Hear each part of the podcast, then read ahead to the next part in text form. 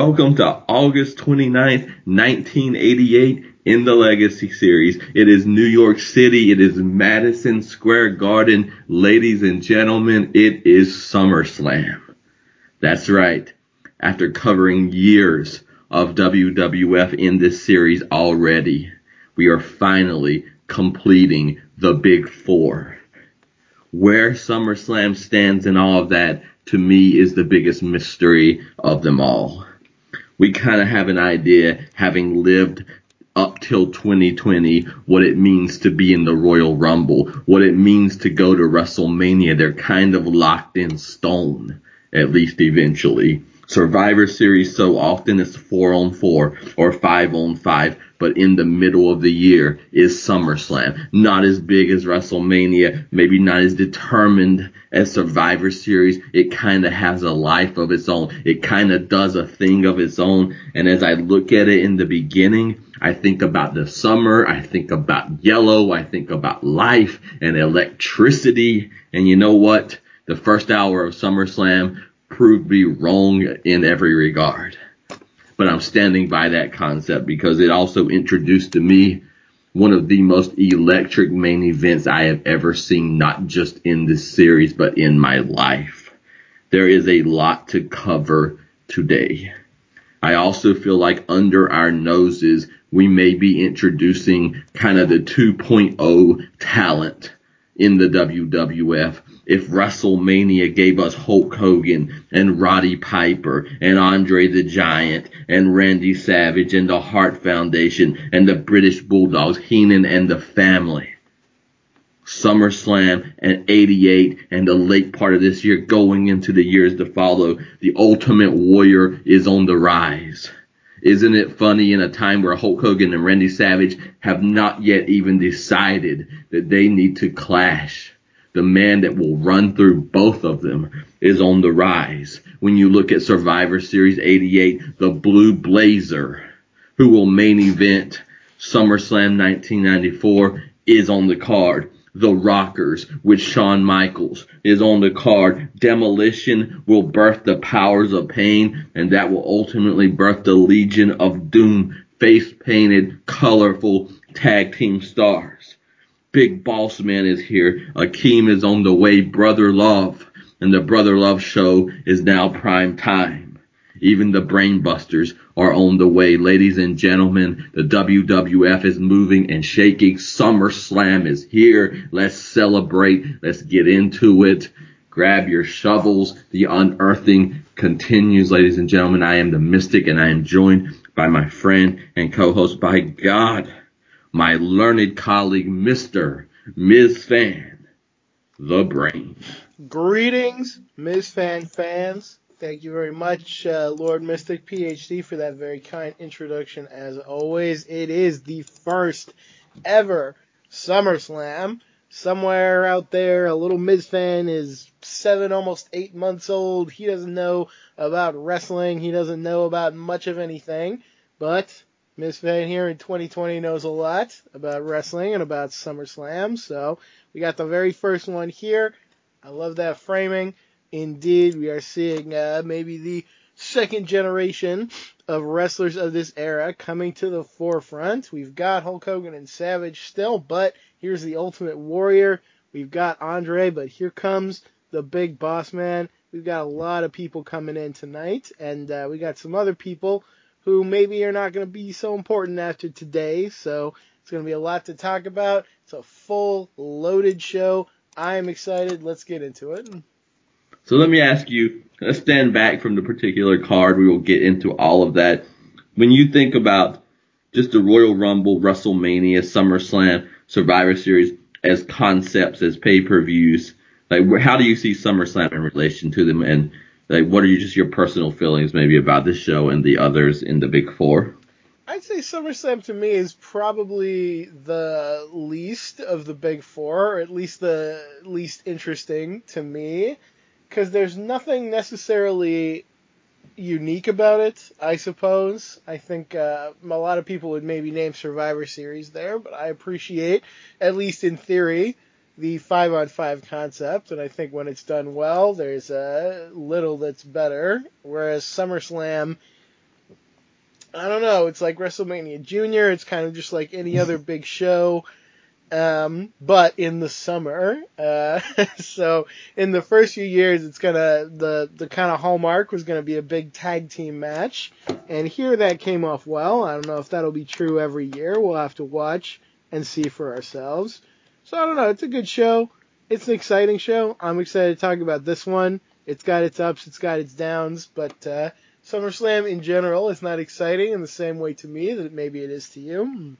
Okay, that's that's good. I think I fully accept WrestleMania Junior as a critique. I think uh, that's very succinct. Um, I think I like it. I'm not even saying I'm going to like it when we do it because uh, I like it as an idea. I think for the very reason that you kind of don't like it, I do like it is that it almost is that wild card. It has the least expectation on it, so it can be a lot of different things. I also like the vibe of it, but mm. the fact that I don't remember barely any matches from the history of SummerSlam tells me that either I'm gonna be pleasantly surprised a lot in this era, or I'm going to realize why I don't.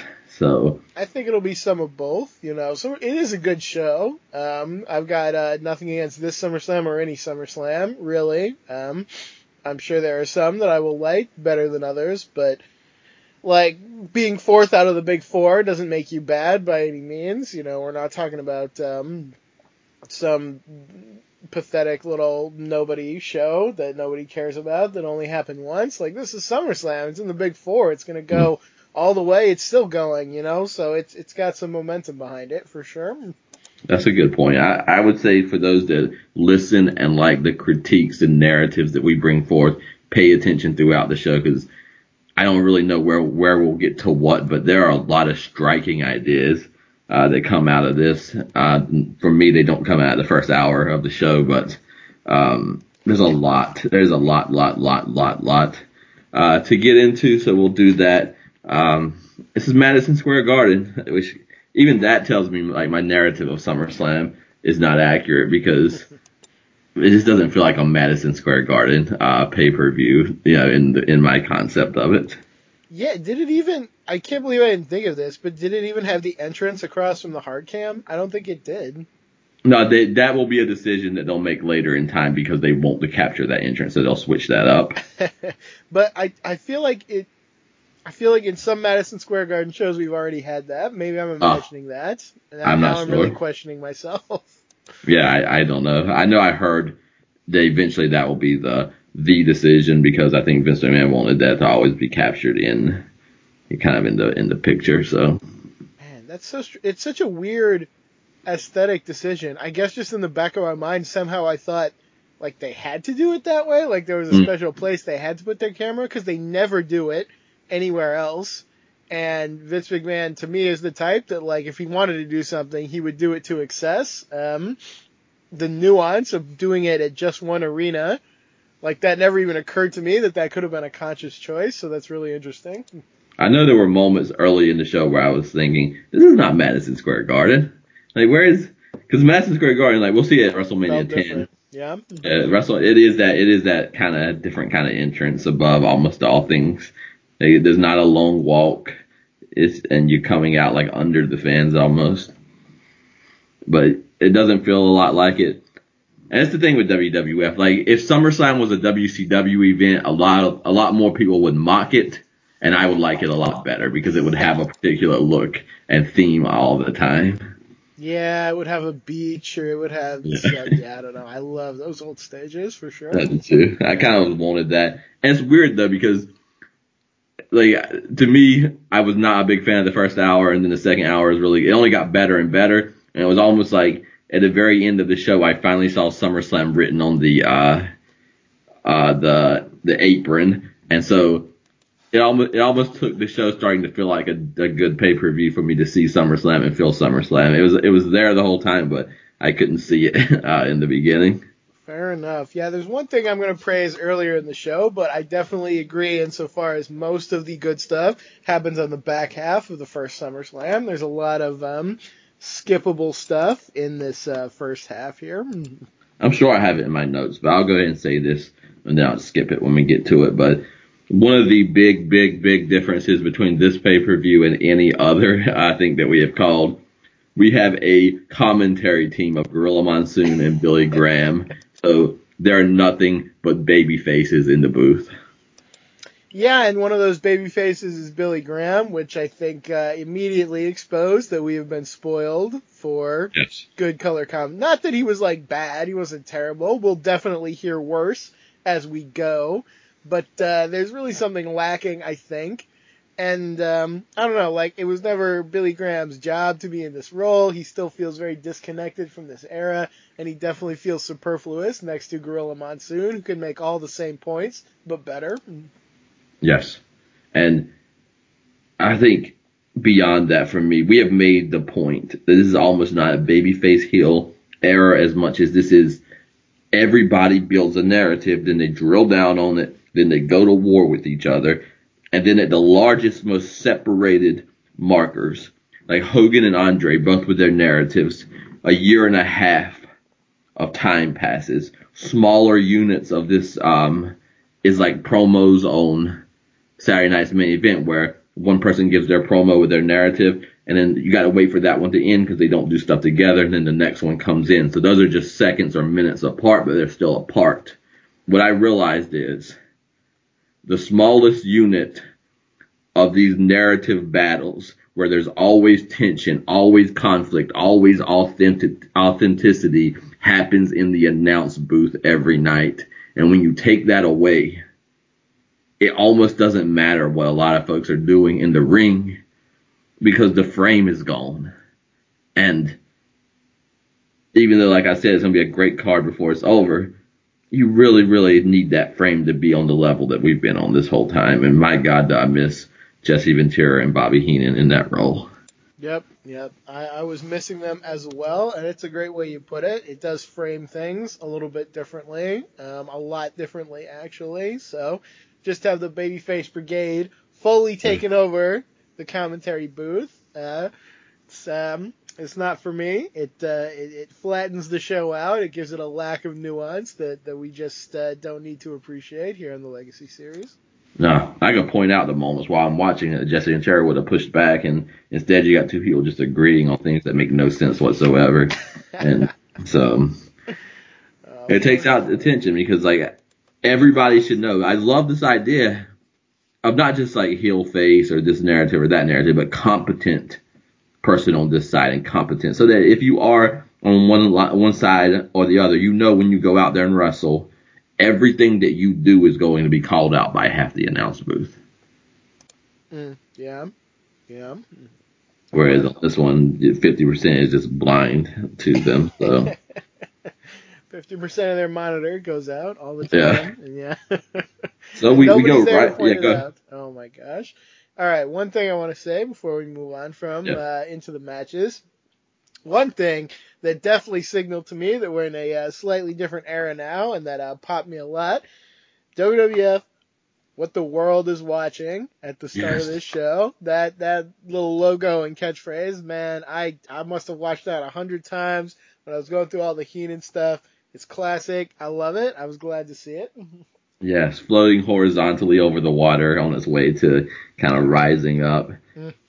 It is. Uh, we'll get several of those catchphrases through history, so we'll get to see more of those. And it's always classic. And again, it frames you know what the generation or what the era is trying to do. So I highly welcome uh, that. Um, we go straight to the ring pretty much. We got, uh, as we said, Gorilla Monsoon and Superstar Billy Graham on commentary. And we got the fabulous Rougeaus going up against the British Bulldogs. the Rougeaus now are heels, and their gimmick is one of the weirder ones um, in history because it's a little hard to quantify. Um, I put in my notes insincere Americans. Do you think that covers it? Yeah, I guess.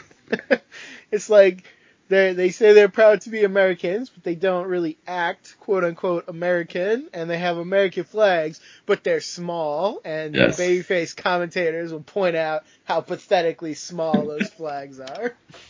Hacksaw has the biggest flag in the land. oh, it is it is something uh, the in the babyface world of this era like your patriotism can in fact be uh, measured by that, and it puts Hacksaw on one end and the Fabulous Rougeaus, who I think are trying to become Americans, but maybe not sincerely. So yeah, you're. I had never seen this gimmick. I did not know that's what it was. So interesting. I mean, I it's you like foreign wrestlers in the WWF, like they kind of had their thing, like they would come out with their own flag and their own language and they would sing their national anthem and like it was kind of the same across the board. So it's like a little weird curiosity that you have this um, French Canadian team and they aren't like they they they do have the flags and they're saying like we want to be Americans and they even have a theme song either here or later about how they're all American boys and Right. that that also makes them bad and it's just it's just not a gimmick you would expect to to see in this era. I don't know, there's something nuanced about it sort of but also not. I don't know, it's very hard to talk about this gimmick without feeling like you're going a little crazy. It feels like somebody working with Vince decided to sneak a little nuance in, so they heavily took condiments of Vince McMahon's taste in order to get it by. Because it is, it's, it's almost every single gimmick you see in this era, but it is with a little bit of a twist on it. Yeah, uh, yeah, and it, this is not an era for twists, so No. to see one is just strange.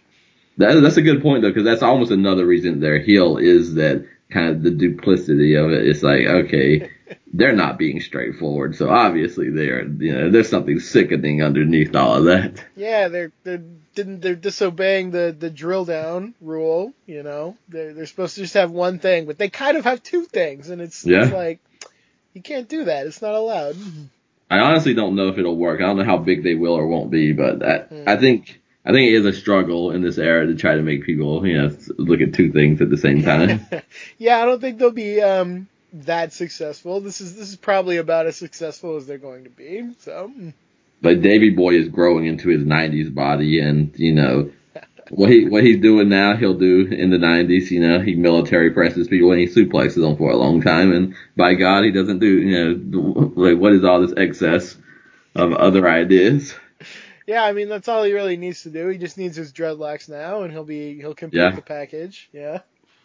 I think one of, the, one of the very few comments I wrote down from Billy Graham early on, which starts off, he determines who's going to win this tag match by um, look at the body of the British Bulldog. That's the difference in tag teams. yeah, Yeah. uh, Superstar Billy Graham is a body guy, and you can tell that through the night for sure.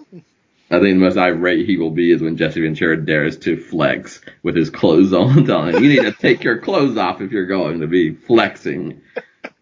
Yeah, all right, Billy Graham, calm down. Yeah. Someday we'll do Billy Graham better justice, perhaps, Yes. and uh, cover the time when he was relevant. And right now, I can't tell if they're like earnestly trying to find a good use for him, or they're just like looking at his contract and saying, "God, I wish this contract would run out." Well, I guess we got to do something because we're paying him a lot. You know, I can't tell which it is. Maybe both. Yeah, I think maybe the second one, but I have no way to say that. fair, fair. And I don't care, whoever your Jim Ross is, uh, you know, whichever babyface announcer you loved, like you could put that person with a Gorilla Monsoon, and I don't want to hear this. Like I want to hear both sides of the story, and I want the tension, you know, of the show to come through in the announce booth as well.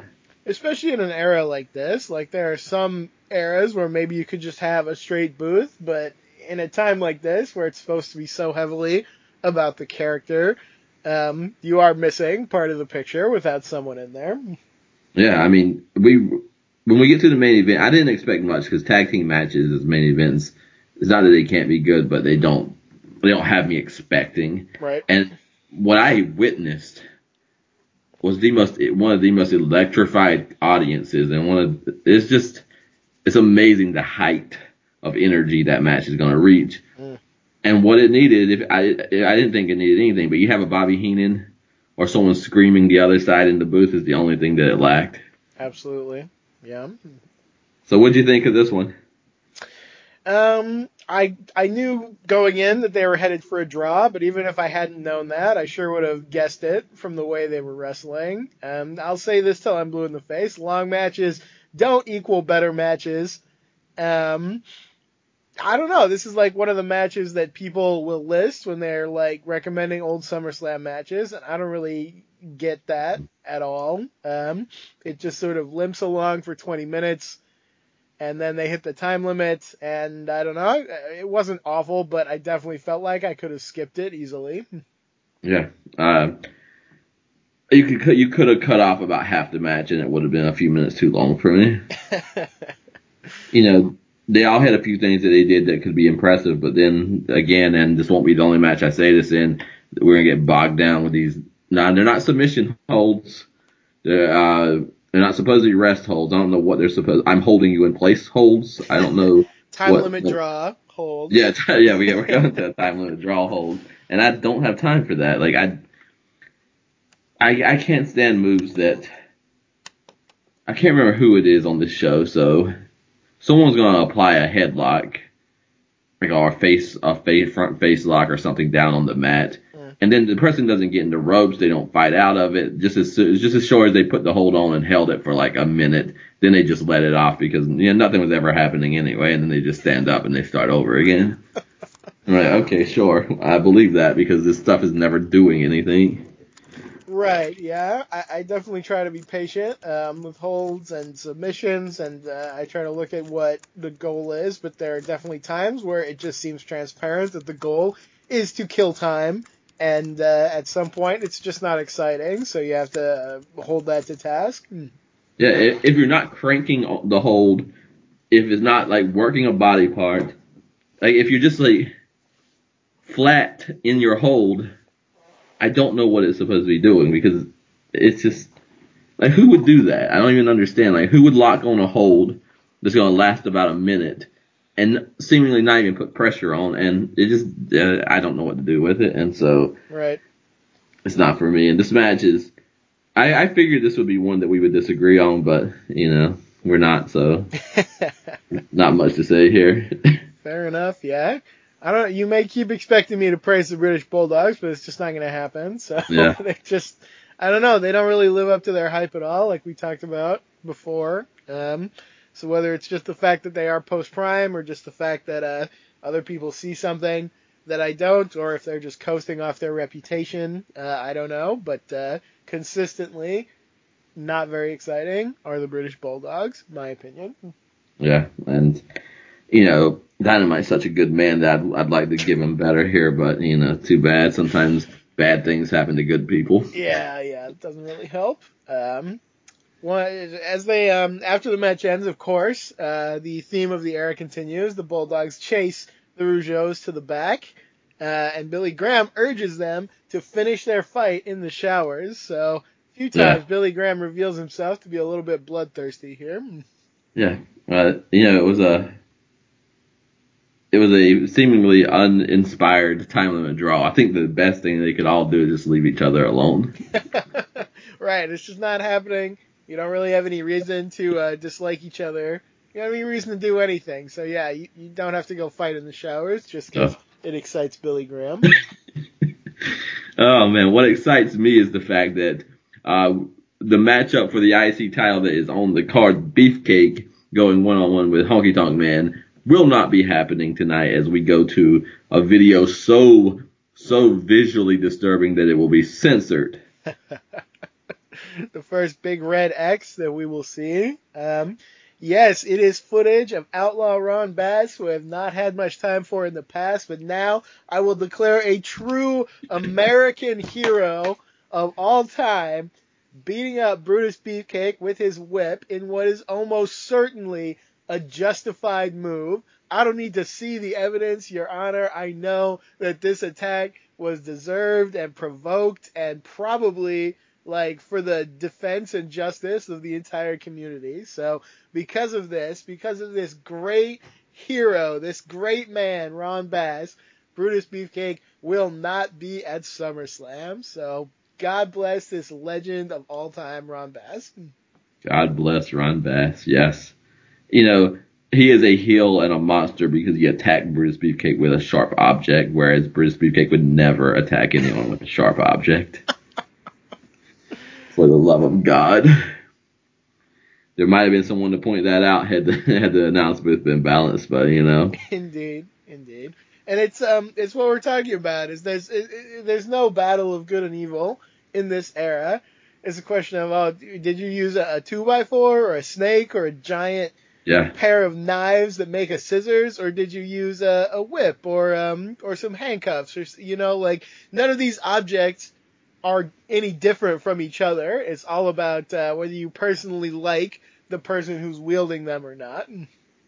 There are very few things that I would dread more than having a snake dropped on me simply because I wrestled a match. Right. Are you telling me this is a world of good versus bad, and a baby face covers you with a giant snake, a heel puts money in your mouth? I, I know which one I would choose between those. For sure, some uh, creepy pervert puts you to sleep and then starts cutting off your hair and he's Mm. making that face and that's man, that's creepy. That's something a creep would do. So, yeah. But Bobby Heenan distracted the referee somewhere in the match. Right, Bobby Heenan, like he and his people, they don't even do things after the match, you know? Yeah. Like Andre's at will kiss a ringside. woman. Yeah. Yeah, someone's at ringside. They don't have a manager's license. You know, that this, this vagabonds. uh, yes, the morals of this era are um they they are not consistent. but justice paid off. Like there's, it's it's, it's interesting because although neither of us are Ultimate Warrior fans, like a man who will rise quickly to the IC title and become world champion happens in one minute just because you get Brutus Beefcake out of the way. Yeah, and God knows, I I I don't know. I don't listen to shoot interviews very often, so I don't know if there was a plan to do a rematch with Honky Tonk Man and Brutus Beefcake. I don't know if there was a plan to put that title on Brutus Beefcake. I will say, as much as I detest the Warrior, and I really do, he is a much like an infinitely better choice Yes. here than Brutus Beefcake would have been on any level. I'm convinced Beefcake and Honky Tonk Man would have been into the 90s with their feud. it just had not been. They just sort of limped their sad, pathetic non-existence along together. well, one of those things will happen anyway. So, yeah. Gorilla Monsoon tells us there will be a challenger for the IC title. We have no idea who it is, but it will be the number one contender. Uh, yeah, I mean, I suppose just by virtue of having the match, he'll be the number one contender. Yeah. But uh, you'd think they would know ahead of time. This is not an organized era where people know where they stand. Yeah, because I think Gene's gonna know, and he's gonna try to tell Honky Tonk Man, but then Howard Finkel's not gonna know. It is a very confusing uh, night as, as to how information is gathered and distributed. Well, Okerlund, he's prepping for the hotline, so of course he knows Yeah. ahead of time. That's right. He didn't. He never spoke it. I don't think so. He could have easily said probably ten wrong names before he got to Warrior. That's very on brand for Okerlund, I feel. yes.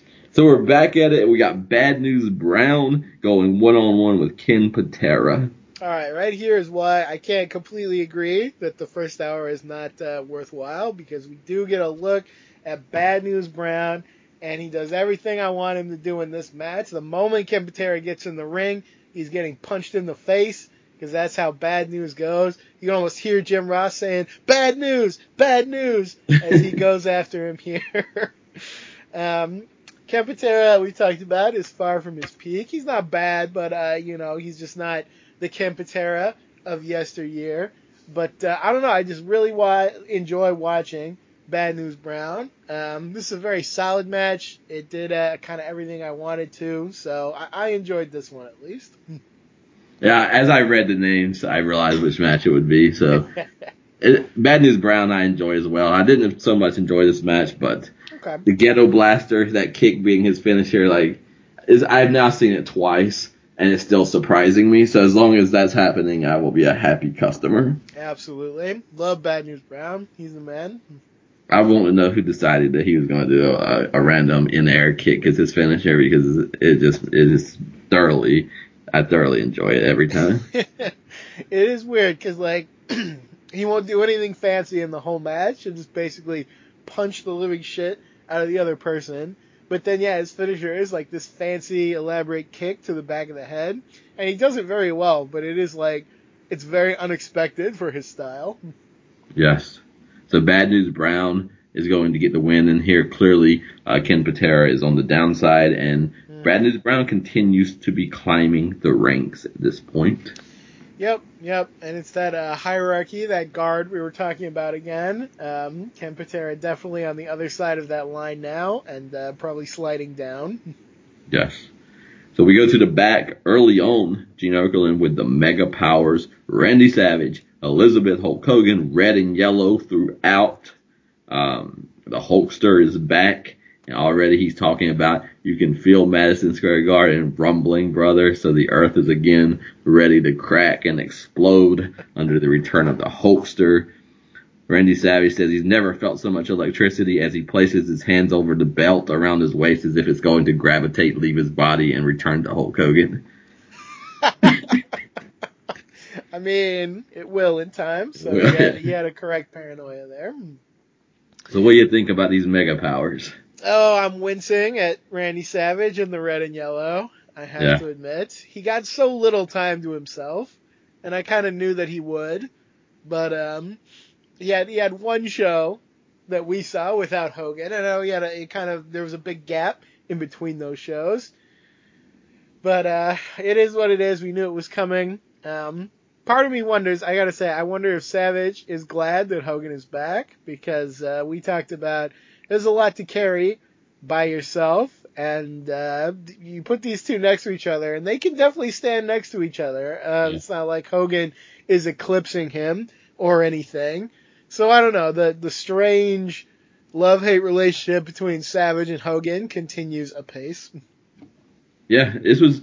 I think this is what I like so much in part about the main event because Hogan is so hot in the beginning because he's been away. The fans definitely want Hogan. His ovations are bigger, but by the time he makes the hot tag to Randy Savage, from that point forward, it's equal ovations, and it's two of the loudest ovations I've ever heard. But they're distinct, one for Savage, one for Hogan, and having two guys that can lift the the the arena like that is not a bad place to be. Yeah, no, very true, very true. Uh, I do like how they both they they really can stand next to each other, and there's very few guys that can really stand next to Hogan uh, in the '80s. So you have to appreciate what Savage accomplished as far as that goes. Yeah, I got a lot of ideas. Uh, There's a lot of moving parts. We're going to talk about Jesse Ventura is the referee. There's so much good stuff that we didn't cover, but, but we can get into in the video package. And then the Mega Powers say that they have a secret weapon, and that secret weapon is Elizabeth. That's I will have some comments about what that secret weapon is, but uh, we'll get to that when we get to it. All right. So we're gonna go back to the ring. We got ravishing Rick Rude going one on one with the Junk Yard Dog. I'm guessing this match might have eclipsed uh, Bad News Brown and uh, wiped that match out of your mind because you look at this on paper and you know what we said in the past and you know we're not going to appreciate this too much. Um, yeah, it's it's not too good. It's slow. Um, shin locks, guys not moving around. And then the finish, which is very weird. Uh, the Rick Rude Jake Roberts feud has started already, and we're going to spend a lot more time talking about that uh, on the next show, I think, and it is worth talking about. But you get a really weird moment where Rick Rude goes up to the top rope, and then like he pantses himself so that everyone can see he has a second pair of tights that has Jake's wife's face on them.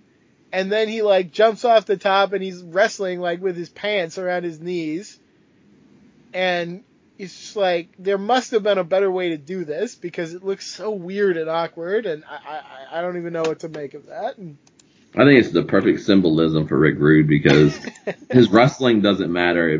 He can he's so slow and so and it's so irrelevant that he might as well have it around his his ankles because it's all the gimmick and the provocation. And so again, JYD I guess is also on the downside, but man, I would not want to be the person booked in as the the nothing on the side for the Jake Roberts Rick Rude feud where not only am I so irrelevant that you can wrestle me with your like first pair of tights down? But then Jake Roberts, who's my fellow babyface in the locker room, can come in and cause a DQ with me sitting in the ring, and my my match doesn't matter. So I get that they're trying to advance that feud, but as a pay per view matchup, uh, that's not working for me. If I find another way to do it.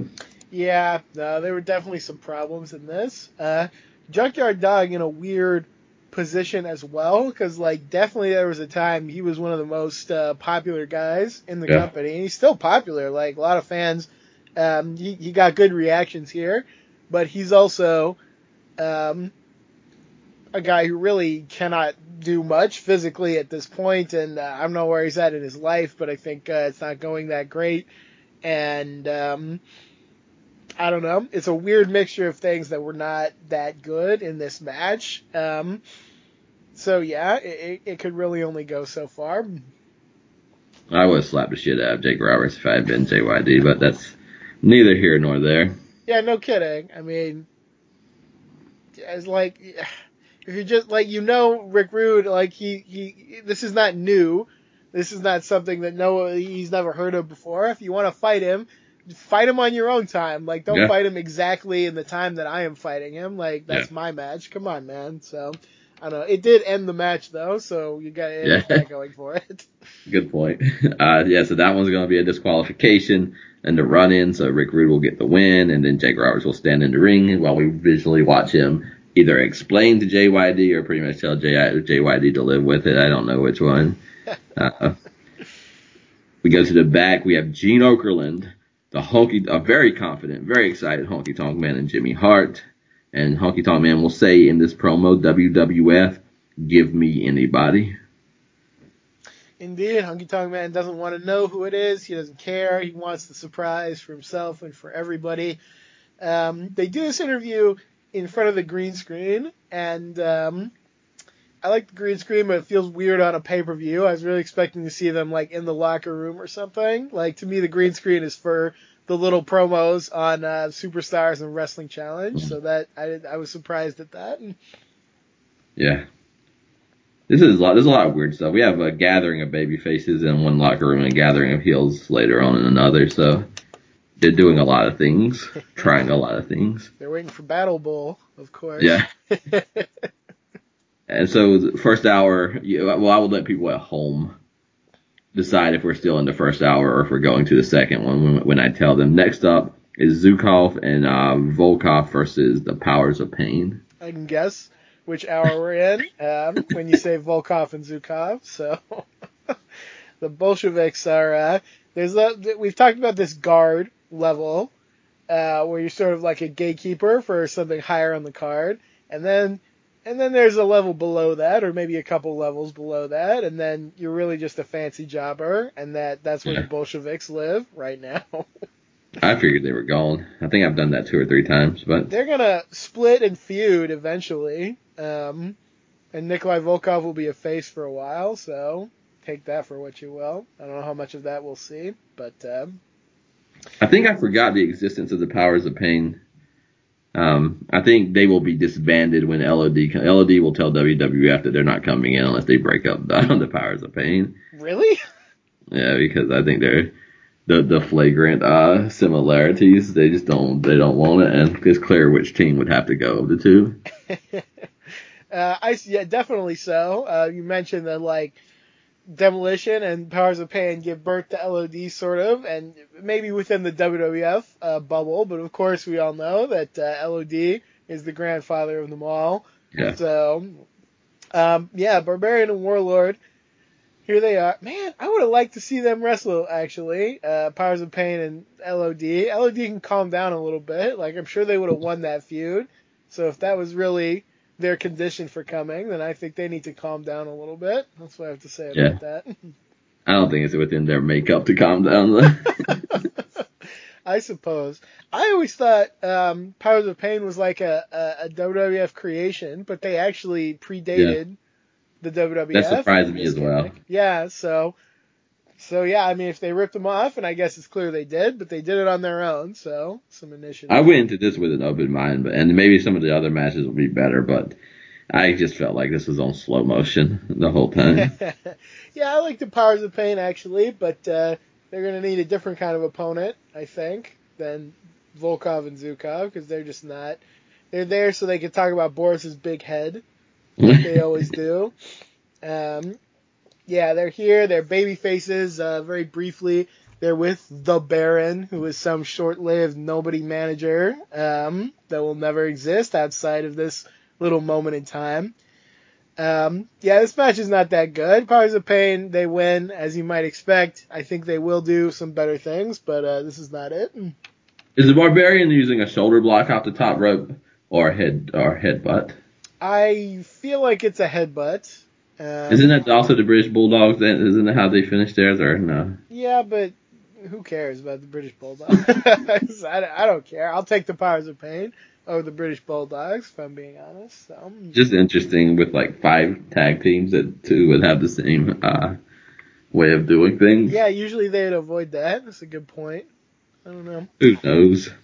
I don't know. I, I really like Barbarian though. I gotta say out of anybody, because he's the guy who's in there and like he's throwing big boots, like he's trying to take a head off, and he's I, the way he moves. I, I appreciate Barbarian more and more the more I see him.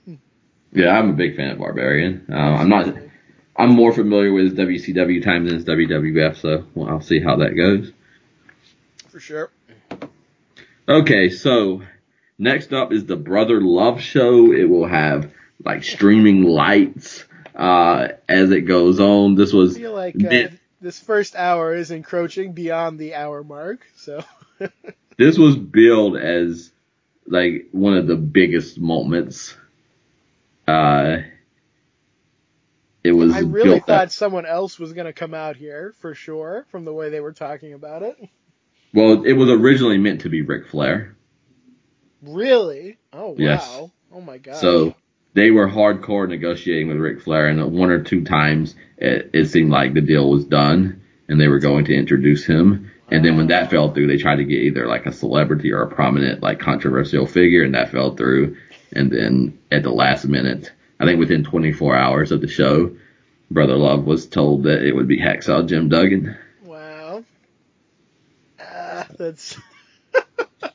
If that, Uh, I gotta that- process a lot in that little statement you just made. So. Yeah, Uh, that's an right. amazing thing. hmm to think about because I know if you got Flair coming in at this event, I don't I don't think that would change Savage versus Hogan, but I think it would change a lot afterwards. I don't know what happens Yeah. with Hogan with the Warrior. Yeah, something something would be changed and.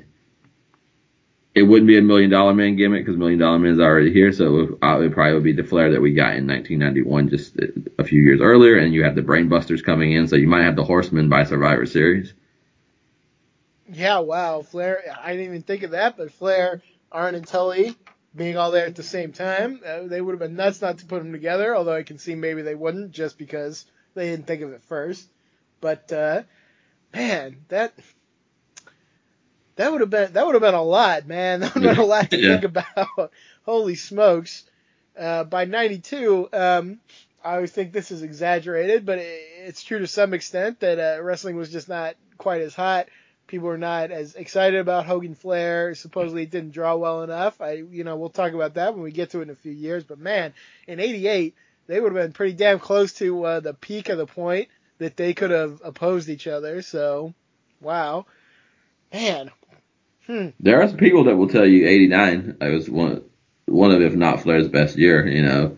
So Flair Flair is in the is in the period where he can put on Flair Steamboat matches, and Hulk Hogan is at the height of his popularity. So do with that what you want. Right, I like it's more on the Hogan side to me because he's- by '92, you know, like people are booing him at the Rumble and like you know, Yeah, Fla- Flair was as good, you know. Flair's Flair's Flair, you know, he's great. He can do whatever he wants uh, most of the time. But yeah, just in terms of like being hot in in the sense of being hot everywhere and having like a lot of demand to see these people, like yeah, 88, 89, wow, that would have been um, man, I never knew that. To imagine that being like on your plate and then you get friggin' Jim Duggan in this segment, man. Yeah. That's terrible. It's it's a big fall off. Of, you know, it is, is it is Duggan's return. He's been gone for a little while, but you know, Vince probably thought it was about equal since Hacksaw was a WWF product, but it is not equal. Uh, How can we? Yeah. Why didn't we get to do a show when Duggan was gone? Why do we have to do the one where he comes back? Yeah. God. I remember now. I think like I think maybe Arn said something. Um, you know, they didn't leave the, the NWA because of Flair, but they did. They were under the impression, I think, at one point that Flair would be joining them, and then Flair kind of lets them know that, yeah, actually, no, I won't be. So, Man, I feel like we Oh. could probably talk a lot just about that, but I, I have to process that because I just learned about all this. That's very interesting, though. Hmm. there could be, man. Yeah, well, we'll we we can talk about it later, but it is interesting that a fully formed horseman, no matter what you call them, versus like the mega powers and then one or two others. Yeah, sure. God, that's that's intriguing. And Flair even on this, is Brother Love, if, if one thing, Brother Love does not come off like as a top, like oh this guy is a top authority heel. He's more of an aggravator, and I think it almost would have got the attention of the higher up baby faces more. So I think Brother Love would have went out of his way to claim Ric Flair as already the greatest thing that ever existed. And yeah, that that's such a flagrant foul in this babyface era. So I think Flair would have made a lot of noise early. I how could he not have? And I mean, uh, irrespective of Brother Love, I think, because Brother Love is just kind of a blip on the radar um, as far as history goes and attention goes. So I we can't talk about Brother Love here. We might as well. Um, this is a guy that, like, in small doses, I thought he had good shtick. But man, does a little of him go a long way. I get real Yeah. tired of Brother Love. I got to admit. I think the gimmick is genius, and I think that they don't give the I think that they don't give the gimmick the respect it deserves because I guess a mockery of kind of the televangelist, and I get that, but Right. at the same time, even they wouldn't be as successful if they if they only had one move, you know. Right. So- yeah. I don't know if it's just the way it was booked or Prichard himself, but yeah, I don't know. there could be a lot more going on here, I think, with a different person playing this role. Um, but yeah, really his only move is to yell in an annoying way. So, I don't know. Part of what we like so much, I think, in this era is the fact that Bobby Heenan believes, without a shadow of a doubt, that he's right about Hulk Hogan and himself, and that he's on the right side of this history. Right? Uh, Jesse Ventura, I will get to that later, but Jesse, same for Jesse. You know, if you had kind of this fraudulent minister, but he it was a little more difficult to see, and part of the reason you hated him simply is because he sided with the heels instead of just like what he might as well be saying with everything he says is I am a fraud. Right? You know, that's not what that's not what heels in this era are doing, the successful ones. Yeah, consider the difference between somebody who has both a real name and a nickname and someone who only exists as their nickname. Yeah. I feel like there's something in there. Brother Love, yeah, like he's only the nickname. There's no sense of an authentic um, personality underneath kind of like the veneer of this gimmick. I don't know. That's how I feel about it. And I feel like that's almost maybe not to this extreme, but the WWF 2.0 versus 1.0 Right. is like the Warriors group that's coming. Is if you watch them, if you look at a screen with them on it for one second to one minute, everything looks superior to what came before it. Like it's it's more colorful, it's more vibrant, it attacks you, it's fast, it's got motion. But then when it comes to substance, I think it's a little bit of a fall off from the from the folks that it is trying to uh, take the place of. Yeah, I mean, um, you look if you just looked at a picture of Hulk Hogan or Randy Savage, you probably tell a little about them, but you you couldn't tell like their whole personality, Yeah. their whole gimmick or anything. But you look at a picture of Brother Love or even a guy I love like a Big Boss Man or somebody, and like they they they're wearing like a costume that like tells you immediately who they are. Uh, so that that is something I think of the new WWF that is Yeah. creeping in that is going to be different than the guys who kind of appeared before this world took shape and uh, had something before. They were just sort of uh, their gimmick name and their their gimmick costume. Yeah, I like. I'm a big Shawn Michaels fan, so we'll, as it, we'll get into that. But the Rockers is another one that it's just like, oh, look, things hanging off their arms in, in bright colors. You Right. know, Uh-huh. that's all you need to know. Mhm. Ultimate Warrior is is the image of that. You know, look at his face paint, look at his tassels. You might also need to see him run to ringside, but beyond that, you really it's for the best for everyone that you don't see beyond that. so, You're not wrong. Oh man, the aesthetic between Warrior and Rockers is something I haven't thought about a lot, yeah. but that's interesting because uh, for all their differences, there's some big similarities in that presentation. You're right. Yep.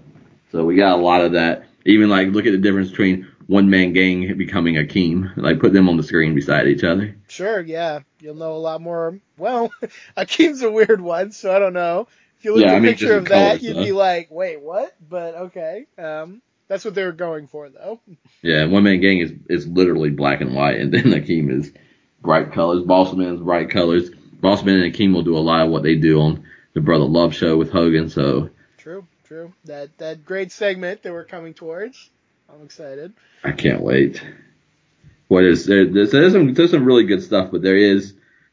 It's almost the beginning of Vince McMahon saying you know what? You can take. We can work a little less. We don't have to work so hard. We can just streamline things into this singular, you know, and that will happen more and more. So I would have not known. These are things I would not have said if we weren't doing this series because I would never have said, "Oh my God, we're not going to get the substance of Hulk Hogan, you know, easily." But it's a different time. Right. Yeah. No, the revelation of Hogan uh, in his actual prime is something that uh, that you just never expect until you go and kind of watch it closely, and then uh, suddenly you kind of understand what the hype was about. But um, it's hard to uncover. I'm glad we unearthed yeah. it. Then there are people who were the same their entire careers. Right. and God, did they suck. This man Hacksaw Jim Duggan in his return. What a, this is a not a good segment, obviously. No. Yeah. It's I don't know what the purpose of it is. It's just Brother Love says that 2x4 doesn't represent love because Duggan is just looking to hit somebody with it, which I guess is true. Um, Duggan shouts that this is not Sunday school, which is also true, I guess. Brother Love pokes him and says he's not a policeman, which is true again. Yeah. And Duggan says that his badge is his two by four, and he just threatens Love and Love leaves. So it's just like two guys making non sequitur statements that are factual, and then Duggan acting like a jerk. Um, and that's the whole segment. So I have no idea what to make of any of this. There was no point. As I said, it was not meant to be Duggan. So the, this is a last minute. Uh, Duggan needs to be taught love, which makes no sense. You know, other than the fact that it makes sense. But you know, like, is he gonna learn it? Can he learn? No, he can't learn. That's why he's a baby face. The thing is, even if you had like a year to plan this segment, I don't think it looks any yeah. different. So. especially after you read it, because the back and forth.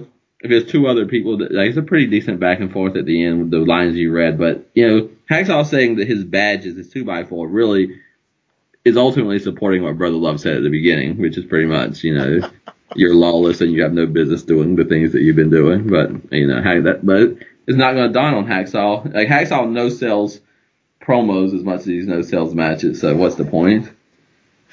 He is uh, truly, truly the immovable object uh, in his uh, mindset and his personality. So, yeah, he comes out as like you're you're a bad person. You just run around and threaten people and hit people with your two by four. Oh yeah, what if I hit you with my two by four? That'll show yeah. you. Like that'll prove I'm the good guy. Yeah. Okay, all right, cool, whatever, bud.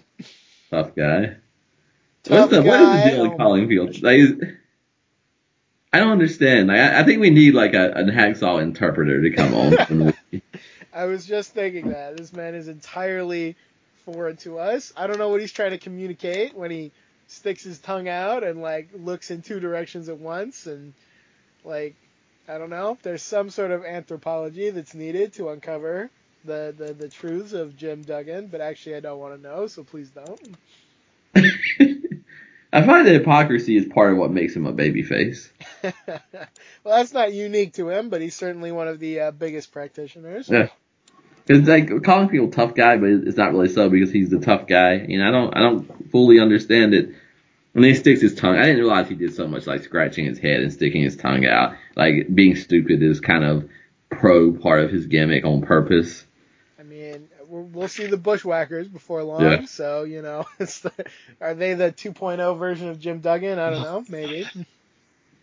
These are the things I don't want. And then Brother Love, I think, is gonna have a lot of segments where he's probably gonna like his pants are gonna be pulled off and he's gonna fall on his head and all that stuff's gonna You know, Yeah. I just don't. This is not a lot of this is not going to be for me.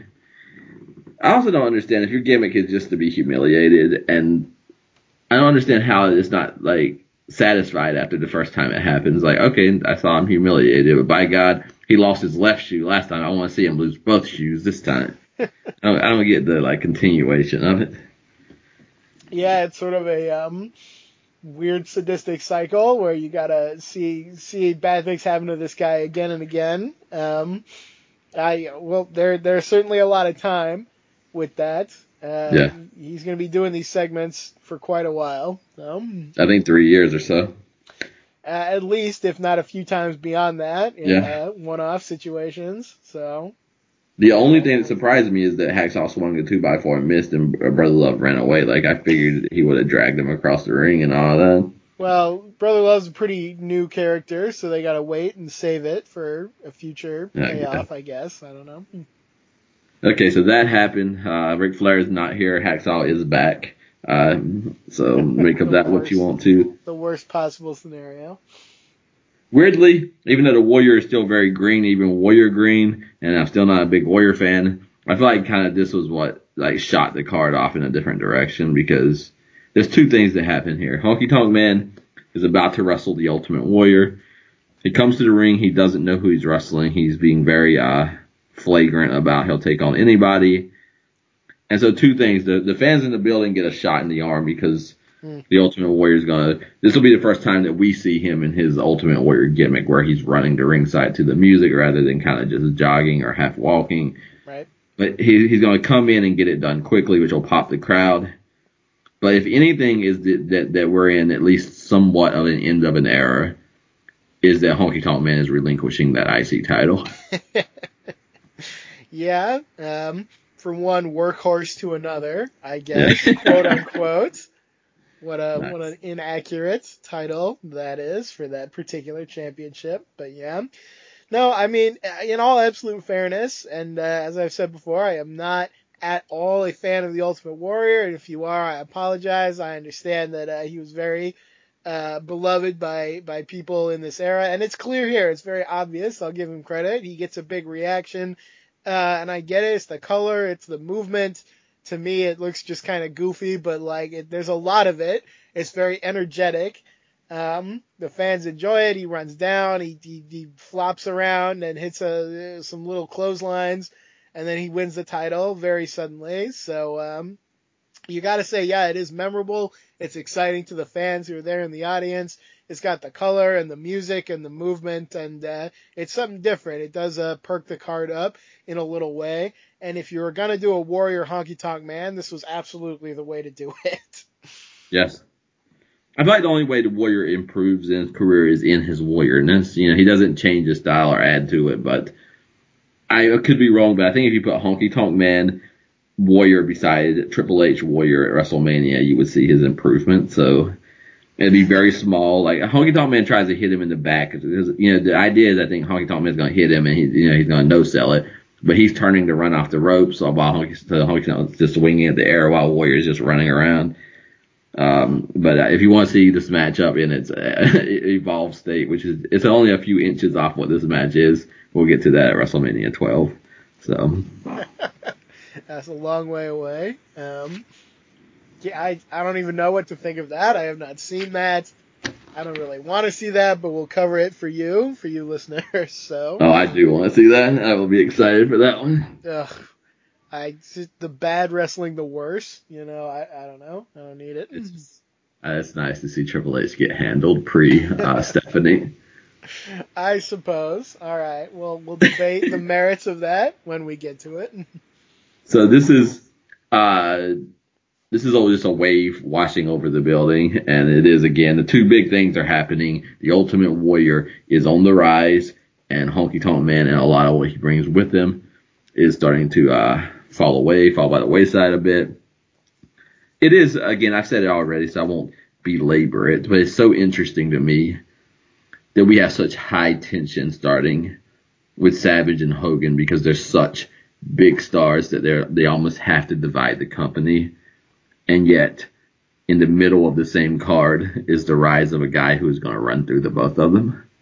Yeah, though I was interested when you said that. I'm sure I've thought of it before, but it kind of struck me. I, I, surely nobody else beat Savage and Hogan so decisively. Yeah. Probably Back ever. to back certainly. years, right? Yeah, or my God. am missing? Yeah. WrestleMania six and WrestleMania seven, correct? Yeah, I believe you are right. Yeah, and then Warrior will return at WrestleMania eight. Yeah, Okay, well, yeah. that that all can go to hell, but uh, Yeah. No, the, the the absolute height of the Ultimate Warrior is that that one year.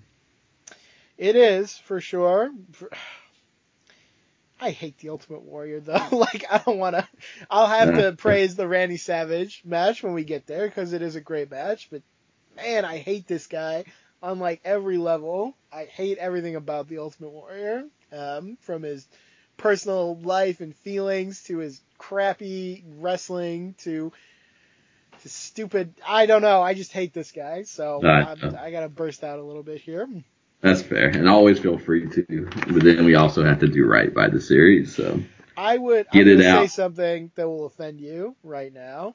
okay, I would rather Honky Tonk Man was still the Intercontinental Champion than the Ultimate Warrior. So make of that what you will. I'm not offended by that. I I think. I mean, is that for your personal? I don't think you think it's better for business? No, no, yeah. Although apparently Honky Tonk Man drew so well in those Yeah. house shows, so I don't know. Maybe it was better. That's not better for business. But I personally, I think we all can feel whatever we want. So that doesn't.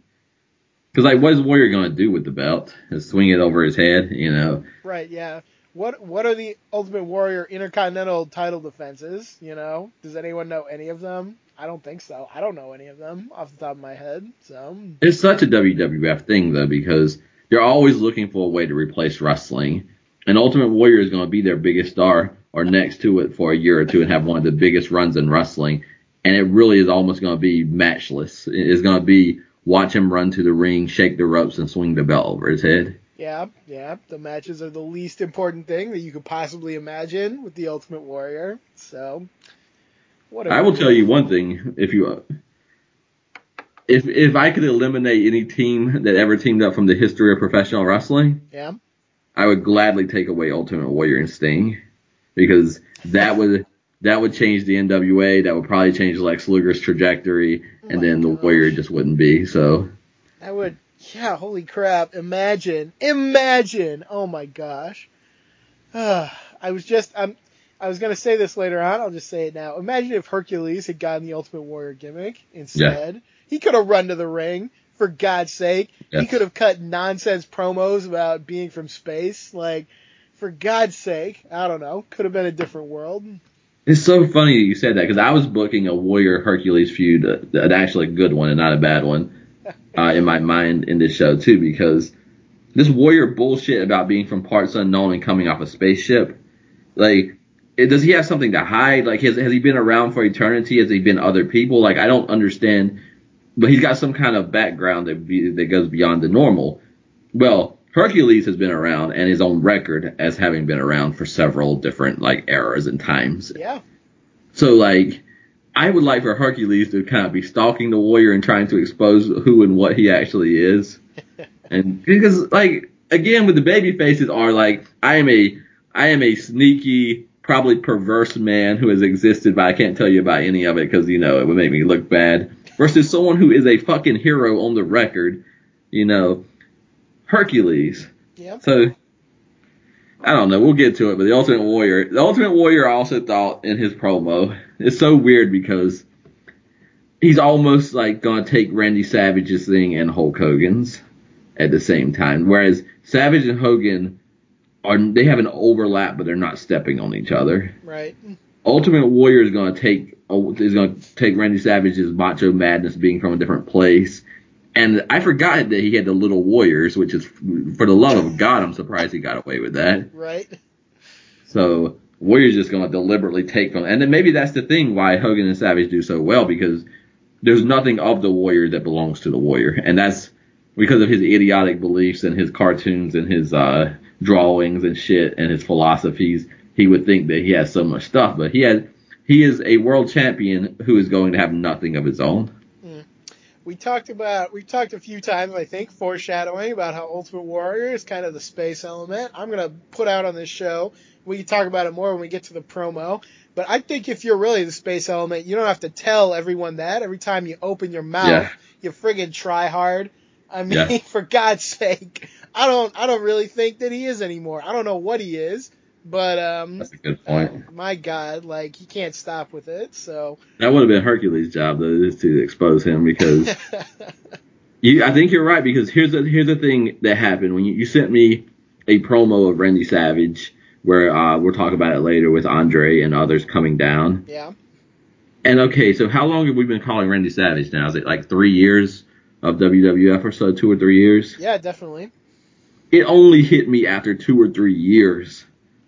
Like, oh my god, I also really like his theme music. And his theme music kind of has this lift, whether it's sky or air or space, like the theme music has a lift like Randy Savage. Yeah. So like the last thing I realized was like his ring music also complements his elements. Whereas the Ultimate Warrior, the first thing I realized is his theme music. So if you take away the paint and you take away the tassels and you take away the sound of his music, and he's just a man, he's just a man on the street talking about being from a, from uh, off a spaceship. do you say, "Oh, that man is of the space element," or do you say something else entirely? Right. You say call the men in the white coats for God's sake to get this man away from me. Yeah, That might be like what- if you strip away everything, Hulk Hogan and Randy Savage are still so much like it's Yeah. part of who they are. Warrior, I don't think I don't get that at all. I don't get that vibe at all. Uh, he's very, very lucky that a lot of good presentation went in around him. He does have a great theme song, uh, very simple and super effective for what it needs to be. He's got the paint. He's got these weird space lines. He came around at just the right time. He's very lucky, I guess, is all I'm going to try to say here. It's a it's a belief system that like you can't strip away what Randy Savage and Hulk Hogan have. Like you can't strip it away because you had to you had to strip them away, like strip them of themselves, Mhm. and that's not a thing you can do. Whereas we may realize that Ultimate Warrior is a fraud, and that's not even like if you're a fan of Warrior, that's not even to knock him. It's almost in a way to praise him because it, that fits more with like his, but his non wrestling belief system fits better with that too. Is that he just created a belief but he is clearly the creator of it. Like there's no I am this. No, I, I thought this into being. You know, I don't know what that makes him. There's part of me wants to say the earth element. The earth element is usually more like like it presents itself like Triple H and Bobby Roode a lot, but there's a lot to take it. So at WrestleMania seven, whatever little thing, whatever little racket he has uh, with communicating with his hands is gonna go away, and that's the most intriguing I think we'll ever see him. Yeah. But more times than not, I don't think it can go away because I think it's being orchestrated by the man moving his hands. Uh, we're gonna have to talk so much about this doofus. Uh, oh my god, there's so much. They're gonna try I mean- so hard to make him be something he's just never gonna be, which is the new Hogan. yeah. It's just never gonna work. There's something deep though about his him being fraudulent because it's also why is it that he's going to have the greatest? Is there a greater launch in the history of professional wrestling than that WrestleMania six uh, victory over Hulk Hogan? Like, I, the sky is the fucking limit. You're starting, you're starting there. So why is it that again Hogan and Savage are still going to be stars in the late '90s and Warriors are going to flame out in a year or two because because he's a friggin' nut job for one Yeah. thing. Um, so he's gonna, you know, WWE um, did a very petty thing that you may know about. They did their Yeah. self destruction of the Ultimate Warrior DVD, um, which is a whole like petty. Like, there's another psychosis going on there that's nothing to do with the Warrior. But hey, you know why they were able to make that? Because that's not entirely untrue by any Yeah. means. So, uh, and yeah, like you said, like we've talked before, and it's been a big talking point. Hulk Hogan came back in the ring with Ultimate Warrior and like stole his spotlight. Guess what? You just beat Hulk Hogan clean. Hulk Hogan shouldn't be able to wipe that away just by taking like two steps back into the ring. Like count on one hand the number of people who got to do that. My God, like we we've talked about how Sting is not like he beat Hogan, and they kind of messed it up or whatever. He got a boost off it anyway, and people still, you know, Sting is still beloved by a lot of people. Yeah. Maybe Warrior is, but man, he is not. A lot of people look back on Warrior and were like, "What the heck were we thinking?" You know, so Jesus. My big question now going forward is: Is there a there there with the Ultimate Warrior? Mm. And it's, it's, it's a very sincere question because I will never say that you can't get something out of Ultimate Warrior coming down to that music looking like he does and dominating like he does. Sure. But the dominating is WWF booking him that way. The music was selected and the face paint is not the person. So what is the there? Even Sting, who I think is a lightweight, Yeah. who, in my honest opinion, well, anyway, that's a just listen to WCW the Legacy series. But there's a there there. I don't even like it. It's like a almost like an airhead and a like uh he's like a dumb blonde, but he's like a good natured one. Right. A, a good, a solid U.S. champion. That Stinger. Uh, but Tag tag team wrestler should have been would have been great. no, yeah, So, yeah, great tag wrestler. He- Yeah. he's really good with Luger that one time. Um, but I know what's there. Like there's an energy that's there. Like he's a very SummerSlammy in his yellow self. Sure. Sure. Uh, Randy Savage, my God, the, the more you get of Randy Savage, there, there are just like wells and wells of there there. Hulk Hogan, the same thing. Bobby Heenan, the same thing. Jesse Ventura, the same thing. Andre the Giant. I can tell you what their aura is like. I can tell you what their personality is like. I can tell you kind of what their authenticity is like. Is there a there there with the Ultimate Warrior?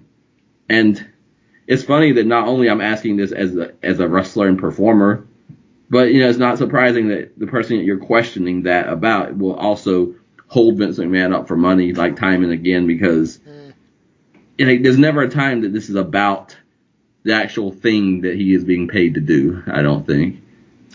So I'm imagining you sent me an interesting hypothetical, um, which at some point I think we'll talk about. You, we, we, we talked about it a little this week over text, but I'm to hit you with another one. I'm sure I'm not the first person to say this. What if Ultimate Warrior and Sting uh, exchange their directions? What if Ultimate Warrior goes off to NWA and Sting comes to WWF instead, and they end up with each other's um, possibilities on that road? I've heard this before. I don't know because I know what the answer is supposed to be. I think the answer is supposed to be, oh my God, Sting was already the franchise of WCW. The only thing that could have lifted him higher if he had been booked by WWF. Oh my God, he would have been the next Hulk Hogan. Oh God, maybe the next John Cena. I don't know. what was Sting?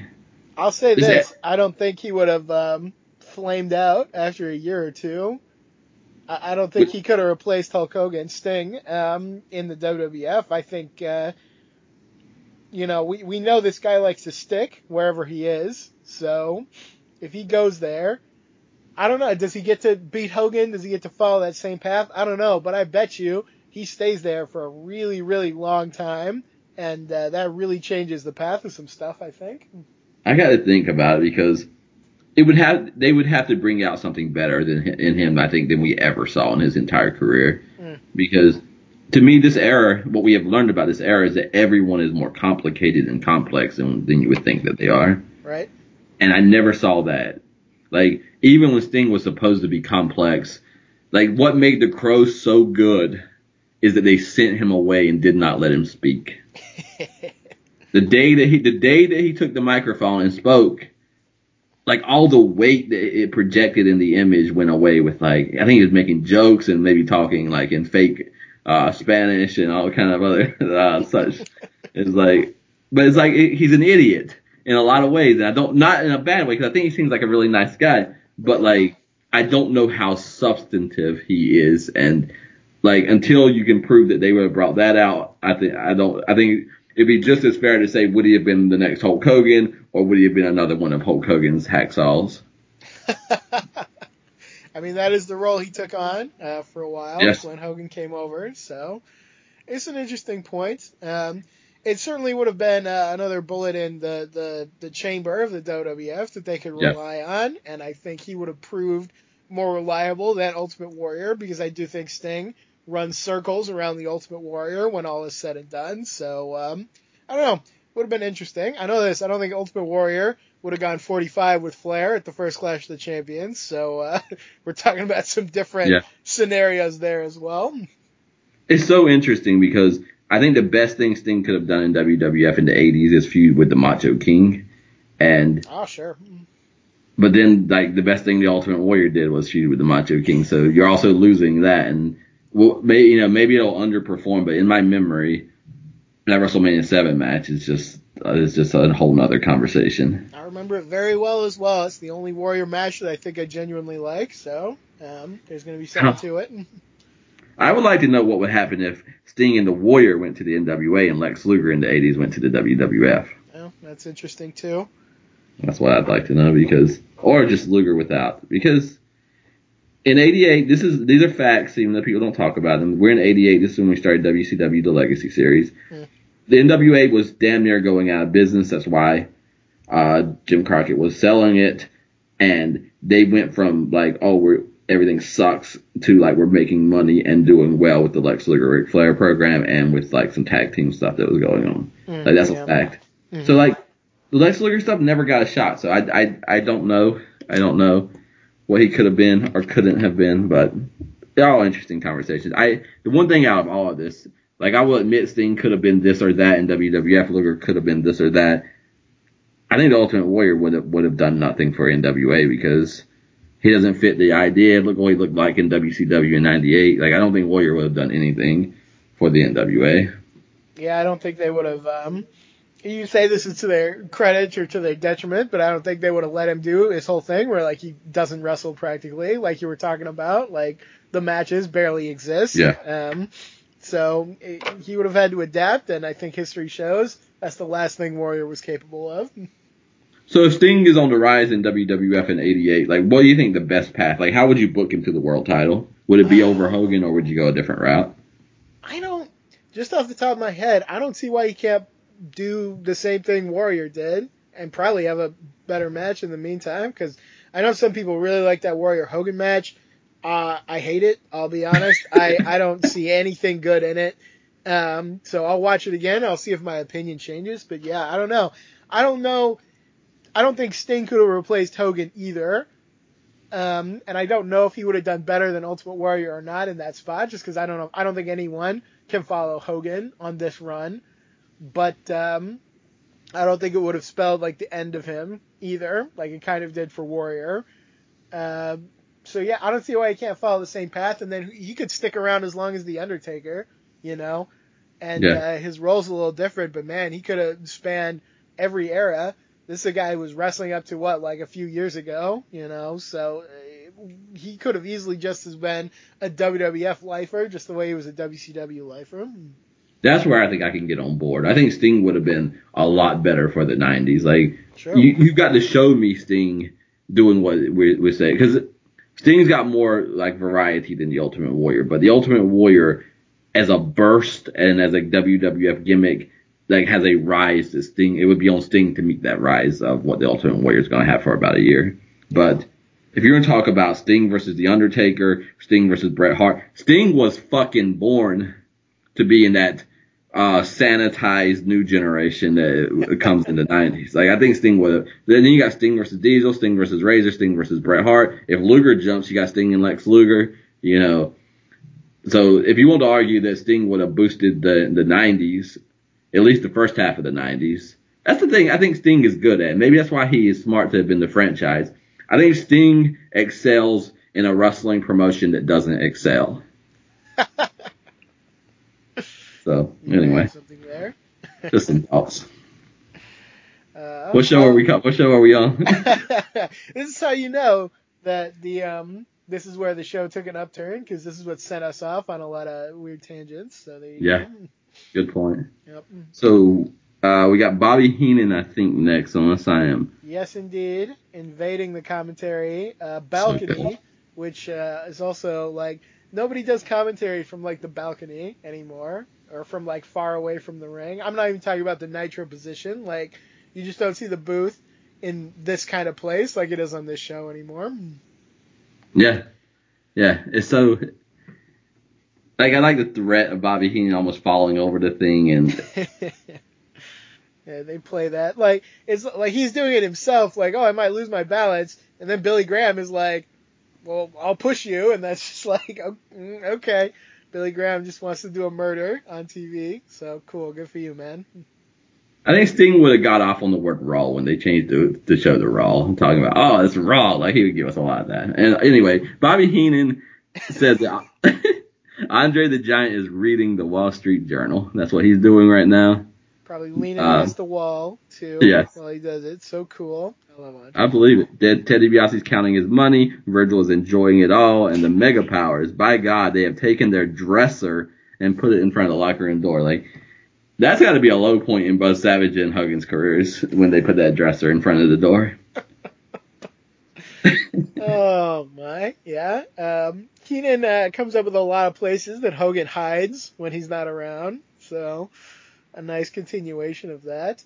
I, I, I have to laugh as well that Virgil um, has nothing better to do than just Yes. stand there and enjoy enjoy like the scene. Like I, I get that. I could I could probably do that too if I were Virgil. So Well, the scene is Andre leaning on the wall reading the Wall Street Journal. Then it's a different conversation. Sure, yeah, and I could just I could just enjoy that. That's pretty much what we did in that contract signing Yes. segment. So there you go.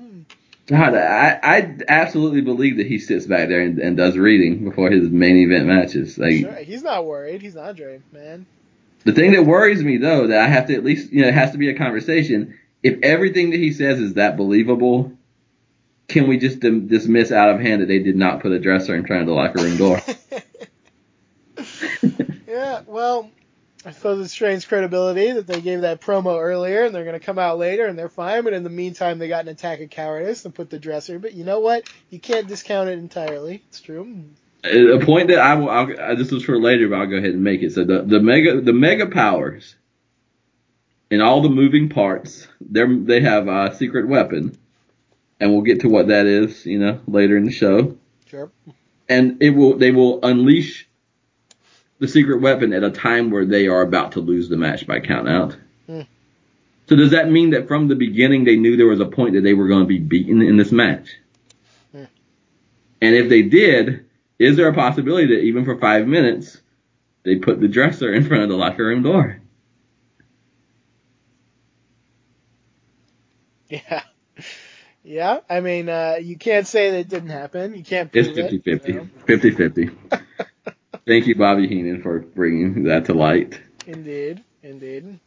Okay, so another um, return match, I would say, between Don Muraco and Dino Bravo. Superstar Billy Graham, I guess, should be at ringside, or maybe he's not the manager anymore. I couldn't really tell. But alas, the fact that it was impossible to tell doesn't speak well for their partnership. So. yes. Um, they're still. I I predicted this would happen because I remembered it. I guess I didn't predict it. I just remembered it. But they're still seven months on. They're still talking about that terrible bench press segment, like it was uh, the most important thing that happened in anybody's career. Like this. This this talking point has more longevity than WrestleMania three. You know, it's just Yeah. it'll never go away. For how long they made us sit through it, I'm almost glad that they're still talking about it. Have to justify the absurd length somehow. So there you go. So uh, my favorite thing early on is Bobby Heenan is still in the booth for this one, and uh, I think Dino, not Dino Bravo, uh, Billy Graham is talking about what's legal and what's not. Mm. Bobby Heenan says, "If you want to talk legal, drive 30 miles per hour. Otherwise, shut up." uh, it's a great line. I uh, I really enjoy Heenan being out here, obviously because it's Heenan, um, but especially because he's obviously a little protective of his spot with Gorilla Monsoon, uh, which speaks again to the uh, relationship between these two. Yes, he says I'm usually the host of all the shows me and the gor- the gorilla is doing. Um, you snuck in through the back door. uh, yeah, no, it's it's great. You know, I, I he wants to be out there with Monsoon in spite of everything. You gotta love Yes. that. There's a nice sequence here at one point where uh, Muraco does like a very vertical hip toss, then he does a slam, then he does an arm drag. Shortly after, he does a monkey flip. Mm. So Muraco shows me something in here. He does, yeah. As always, Muraco shows a little bit. Uh, there's not a whole lot to this match. No. It's another battle of kind of semi-agile muscle guys, although uh, Bravo is no Butch Reed. So it's not bad. It's not much of anything really. There's a half rough ref bump that disturbs nothing simply because the baby face is going to lose. You have to at least like pretend like something might have been ta- a tad bit off. so Dino Bravo will get the win in this one. Yep, Don Muraco sliding all the way down to the bottom of that uh, guard slot Yeah. that we talked about. So then we go to Sean Mooney, who looks and sounds like a teenager. And he is with Jesse the Body Ventura, who has been uh, placed as a referee for the main event of the show. Love Sean Mooney. Here he is, finally replacing uh, that little Craig DeGeorge twerp that I have no time for. Um, yeah, he's talking to Ventura about being the referee, talking about uh, accepting money from Ted DiBiase. Jesse Ventura deals with that in a very Ventura-like fashion. He just says, "Hey, he came and put money in my pocket. I'm not a fool. I'm gonna take money if somebody gives it to me, and that's all it is. Doesn't mean anything else than that." What I really love about this, in some ways, I'm like Ventura's the referee. Why? Like you don't necessarily need that for this match, but I do really like the fact that Ventura is nuanced enough that you really don't know if he's going to call this match straight or crooked. Yes. I will wait till we get to the um, footage of everything that led up to this, but I am going to make a, a guess at how doing a couple of months of positive psychology, looking at values, needs, and strengths, allows me to understand what Jesse Ventura would or would not have done in this matchup, and how some of this was nonsensical and a waste of a waste of effort on the part of a few folks. I will get to that later. Uh, yes, I, I agree. I think with where you're going. Yes. So let's talk about that when we get there. So Jesse says if someone wants to put money or give me money, I'm not going to. I'm going to take the money. So DiBiase had put money in his jacket, and we'll get into that though a little bit later. So we're going to go back to the ring. We got the tag titles on the line. Fuji and Jimmy Hart accompanying the demolition to take on the Hart Foundation. I gotta say, we've definitely here we had a, maybe a little lower point with that last match, but definitely from here, I thought everything uh, from this point on in this Yes. show was really good. Uh, I enjoyed it a lot. Absolutely. Um, so yeah, we do have Demolition, one of the best tag teams of this era. Also, the Hart Foundation is there. Um, uh, Jimmy Hart is out there as well with Fuji because uh, he's at a point where he's opposing the Harts uh, wherever they go because they had a, a split between them despite their shared last name. Uh, it's a good match. You know, I miss Strike Force. I always will. But, uh, you know, there's some good stuff here. And I, honestly, I really do believe Demolition is leading the way in this match. But the Harts do a good job as well. So I, I enjoyed this one for sure. I did as well. Bret Hart has now grown into his singles wrestler body all, all, of a sudden. So Yes. congratulations to him on that. Um, I think Neidhart will be out of the match a while. He'll do his uh, job of coming in on the hot tag. But uh, what I got from this match is Axe Smash and Bret Hart. The technical prowess of this is nobody takes a rest. Like there are some wrestlers, and this is again the folks that don't get it as much, and Luger is one of them, but a lot of folks that didn't grow up in it. Like when you tag out, it's almost like you don't exist anymore. you know, like I've done my part now, I don't. But th- those three for the entirety of this match are on, no matter where they are in the sequence at any time. That's a great point. I never thought of that with Demolition specifically. Uh, but they do have that full engagement that I think is so valuable when you're trying to uh, make a great wrestling career for yourself. And yeah, they are really on all the time. Um, you know, they know how to, to work the apron, so to speak, when they're not in the ring. Um, everything they do is so keyed into who they are. They never kind of hit pause on whatever they're doing. And that uh, it's a it's a small thing in some ways, like you might not even know about it consciously, but I think it adds a lot to an act. Yeah, you don't have to do it. That's why they're so good when you do it. Arn Anderson is all about this. Oh yeah, And so for folks like me who want the authenticity, who wants to believe it, like you're out there, you're at war. Like your job, your living is to go out there and not only try to defeat someone, but your career might might be ended. Someone else's career might be ended. Like why would you not be on? Like you almost need to be on more on the apron than in the ring because it's when you let your guard down that you know you're gonna get popped one time and it's gonna be that unfortunate moment. Mm-hmm. So Absolutely. it just seems so like I couldn't take my eyes off of it. And Mm. again, like they wrestled the British Bulldog last time, and now they're wrestling Bret Hart. And so I am almost getting to see my Canadian Stampede with Demolition on Austin's team without them being on that show. Uh, that's so yeah, like it would have been a great fit. I, Legion of Doom was on that team, I think, um, but Demolition could have slid in just Yeah. as well and uh, done at least as good a job. I think Shamrock might have been there. Like Shamrock and Demolition's interesting together. You Yeah. know, For sure. a lot of fun. But this is so good. This is a high, I highly recommend. Even the Harts wearing their black pants, like ha- having a different outfit, and Bret actually looking like Bret Hart for the first time. Like Mhm. there's really been some evolution. So I think desperately they need to like switch things up a little bit from time to time. For sure.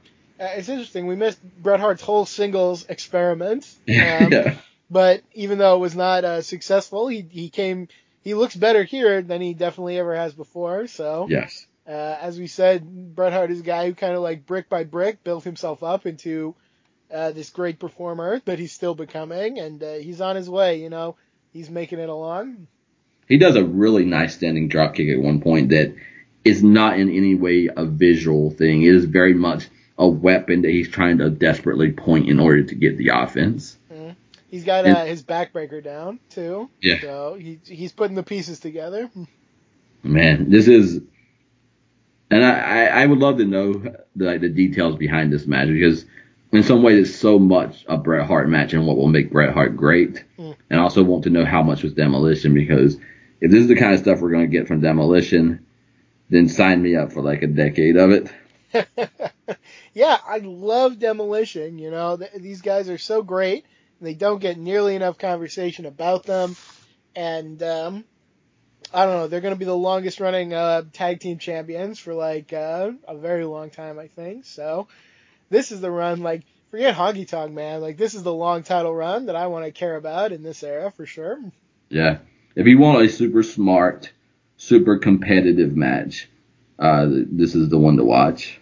Very good, yeah. Anyone who's recommending that first match on the card over this one is uh, is lying to you. They're trying to fool you. So check out this one, absolutely. I like too that if we're gonna have this Jimmy Hart Hart Foundation feud, like I'm not necessarily down for it, but if we're doing that, it's Jimmy Hart's uh, megaphone other than Demolition and Fuji that gets the job done. So Demolition gets to keep on going, and the Hart Foundation gets to keep their little side feud going. and more power to everyone involved. Yeah. Again, we didn't say a lot about it, but it's because I think it's just a match you need to watch because it's really it's done really really well. Shades of what we're going to see in Bret Hart's IC title reign and his world title reigns to come, and Demolition again proving why they are the tag team champions. Absolutely. I feel like these two teams are gonna have a rematch at SummerSlam in two years. I could be wrong about that, but we're, we're gonna have a long time uh, with with some of these people here. That's interesting. I can't wait. Okay, Gene is in a locker room full of heels, and Honky Tonk Man is pissed off. I love that uh, it's like Jimmy Hart, Honky Tonk Man, and then yeah, like all of Jimmy's um, clients, and also Nikolai Volkov is like randomly there. So it's just like I like. Um, we talked a little bit uh, in the forum about how the stables of this time are great, but they don't really behave like stables will in the future. Like they don't do things together most of the time. So when you do actually get to see them together, uh, that's always exciting to me. And then uh, yeah, I don't know why Nikolai Volkov was there, but just heels like hanging out together. You mentioned the heel locker room. You know, I can appreciate that too. Yeah. So it's uh Honky Tonk Man saying that he's been ripped off and robbed. That he said he'd wrestle anybody. He did not say he'd wrestle a warrior, and that's my belt. And he guarantees if it's the last thing the Honky Tonk Man does, he will be IC champion again. Which is a lie. It Yes. happen. Then, ladies and gentlemen, we go back to the ring for one of the most beautiful pairings I have seen in the whole history of this uh, series. We have the big boss man with Slick going one on one with Koko. Beware.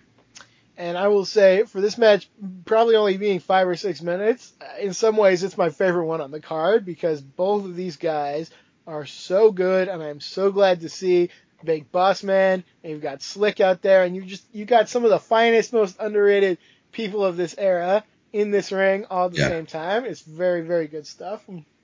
It is, and even I will say I enjoyed it.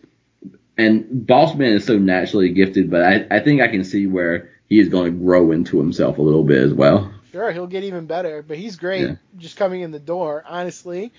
I want to think about this. Uh, big men kind of in this era. You got Vader. You got Andre. Is Big Boss Man number three? Is there somebody I'm forgetting who would possibly even contend for that number three spot? Man, I need to think about that before I say, but I think the case is going to be made in the WWF. Sure, yeah. So, Although, like we're about goes to- to, we're about to. WCW and has that series with Vader, like that's incredible stuff too. Yeah, that's true. yeah. But I think like we're we're a bit incomplete right now because we've done WCW the Legacy Series, but not this, and and it's no small thing that I've been looking forward to Boss Man since we started the series, Sure. and now here he is looking like he's 17 years old. Wasn't ready for that. Yeah, very young, very young. Um, I in. yeah, to me yeah. he's three, and like Bundy is probably four, but Bossman's better than Bundy. I know that, and I like Bundy a lot. So better. yeah, I'm a Bundy fan, but Boss Man is leagues above for Bundy, I think. exactly. Because then you take their whole careers, like when Bundy comes back in '94, it's going to be a different Bundy. Whereas, like you just said, in '94, '95, Bossman is still having some great matches. Absolutely, yeah. Probably even beyond that if you uh, dig down far enough. Yeah. So yeah, we need to keep that in conversation. I, I my, my my mind can't even think about who else is even on the ta- on the table. It's definitely not one man gang. It's not one Tell you man that much. gang. this Uh, we know. I will say another thing. I am a big energy person. I love Koko B. Ware for his energy, among other things. Yeah. And what I'm most excited about, as much as a high energy fan as I am, at Survivor Series, I think we have either four or five matches total, and one of them has Koko B. Ware in it, and one of them has the Blue Blazer in it. So there's two matches with high energy represented at Survivor Series. Yes, yes, I'm very excited about that. They have, I might be able to dig it up when we get there. I think there is a uh, Koko B. Ware Blue Blazer tag match where they face the Brain Busters, and I remember that being super fun. So I, I may have to dig that up Yes. if I can. What fascinating stuff. This is this is these are both what the Boss Man and Koko B. Ware are above anything is we're going to give you book us on any part of the card and we'll give you double what you expect from us. Yeah, yeah. People who overachieve. I mean, you really have to appreciate that. We just talked about like with demolition. Uh, they probably didn't need, need to try as hard as they did at some things, uh, but they did it anyway, and that's why they are like friggin' legends, and why we will uh, praise them on this podcast. Yeah, these are two present-minded individuals, and they're both. Even Koko B. Ware doesn't look like he'd be as much a high flyer as he is. So both of them, they just surprise you with what they get done, and all their surprises are pleasant. Imagine a relationship where all your surprises are pleasant. That's what you get from these two. For sure.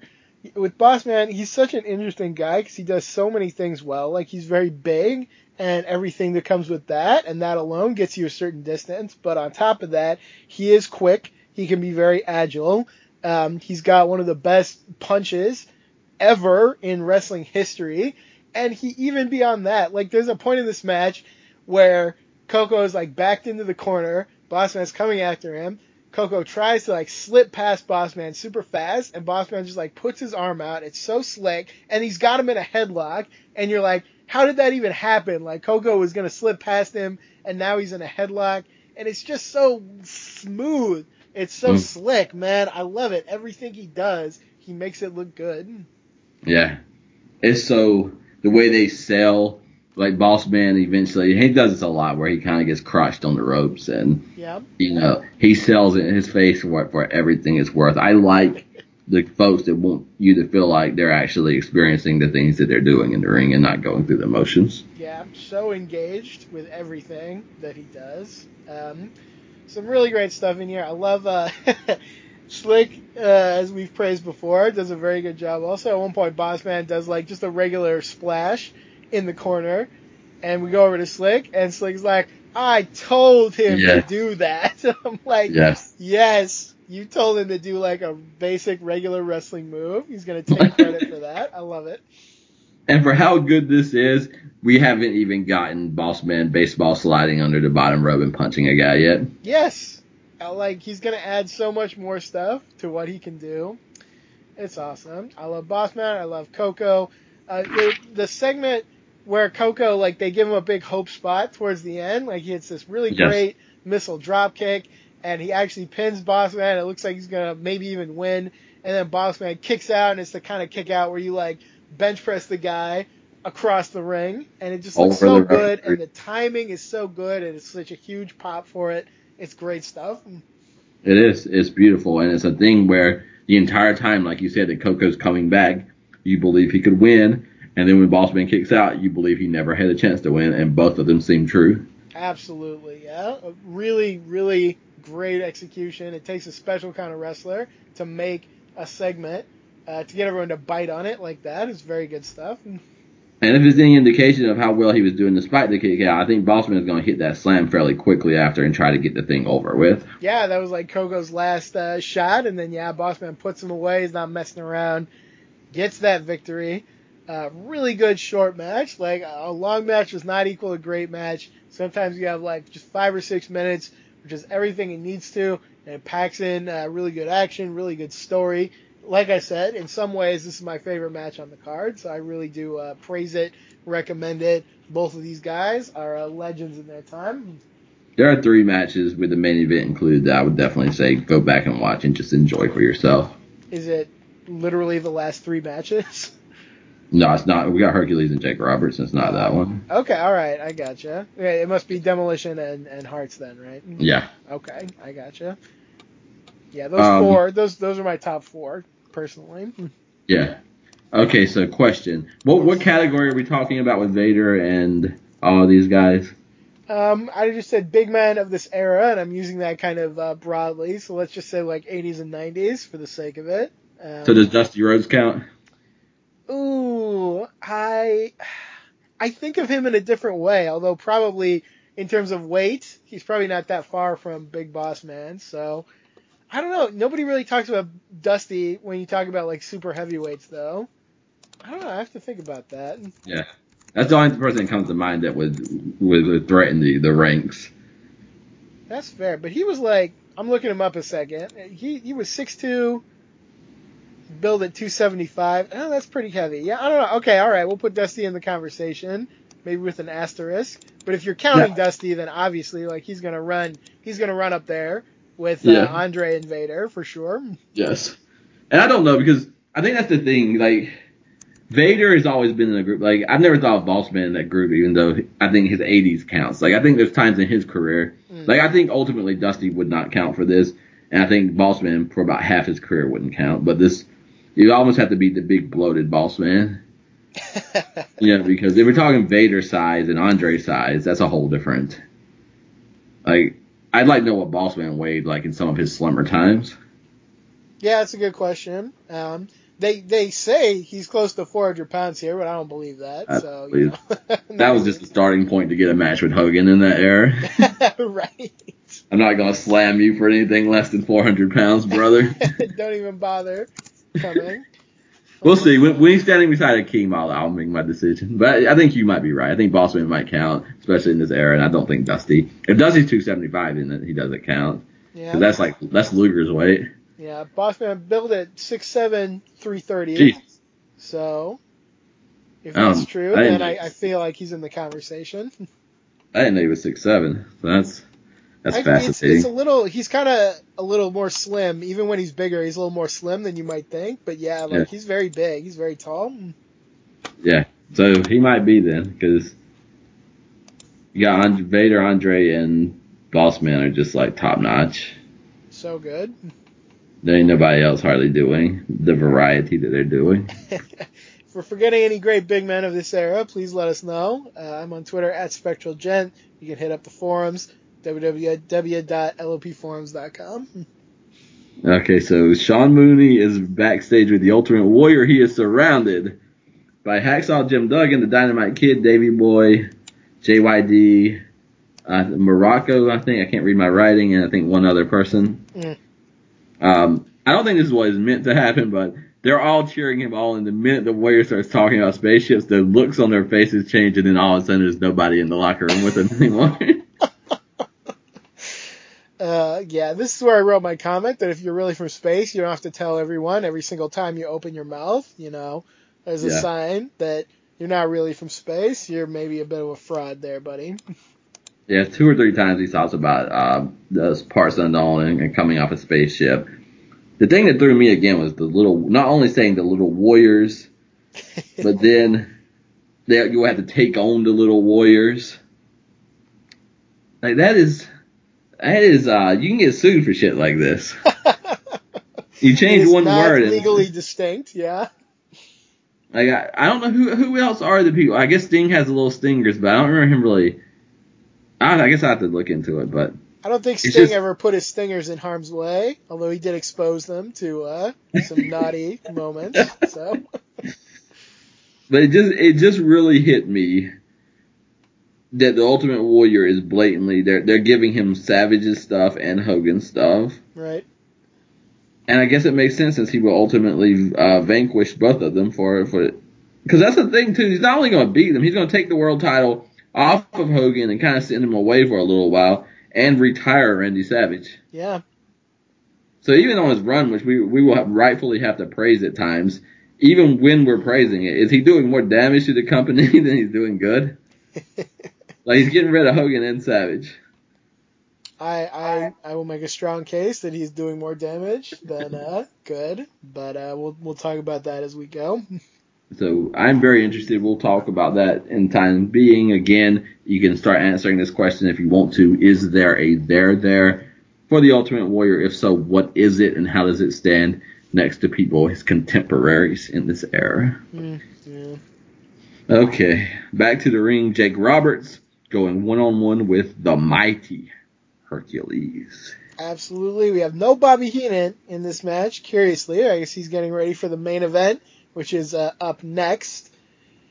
Um, I don't know about you. I, we I, we've been down on a lot of Jake Roberts matches. I think rightfully so. I actually really liked this one, and part of that is just because Hercules is really really good, uh, and we know that we've documented it a lot. But I think Jake was actually looking much better here Mm. than he has in some other matches as well. I don't know if that's he's finally getting over that injury he got from Honky Tonk Man, which was a pretty bad one as I recall, or if maybe Jake just needs to be in there with the right person. Like he's been in there with Honky Tonk Man, which does nothing for you. He's been in there with Rick Rude, which sorry, that does nothing for you.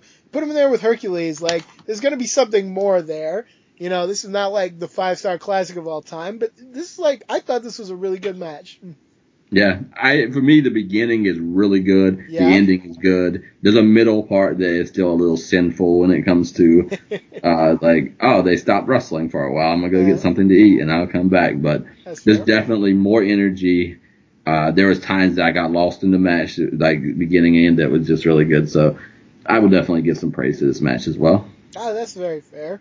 Here's one of my favorite things about Jake matches, and uh, a few people do this, and it always looks good. I love when he goes through the DDT early on, and the other guy like drops down to the mat in a big hurry and like slides out of the ring, and uh, it's such a good little sequence, and it always gets a big pop.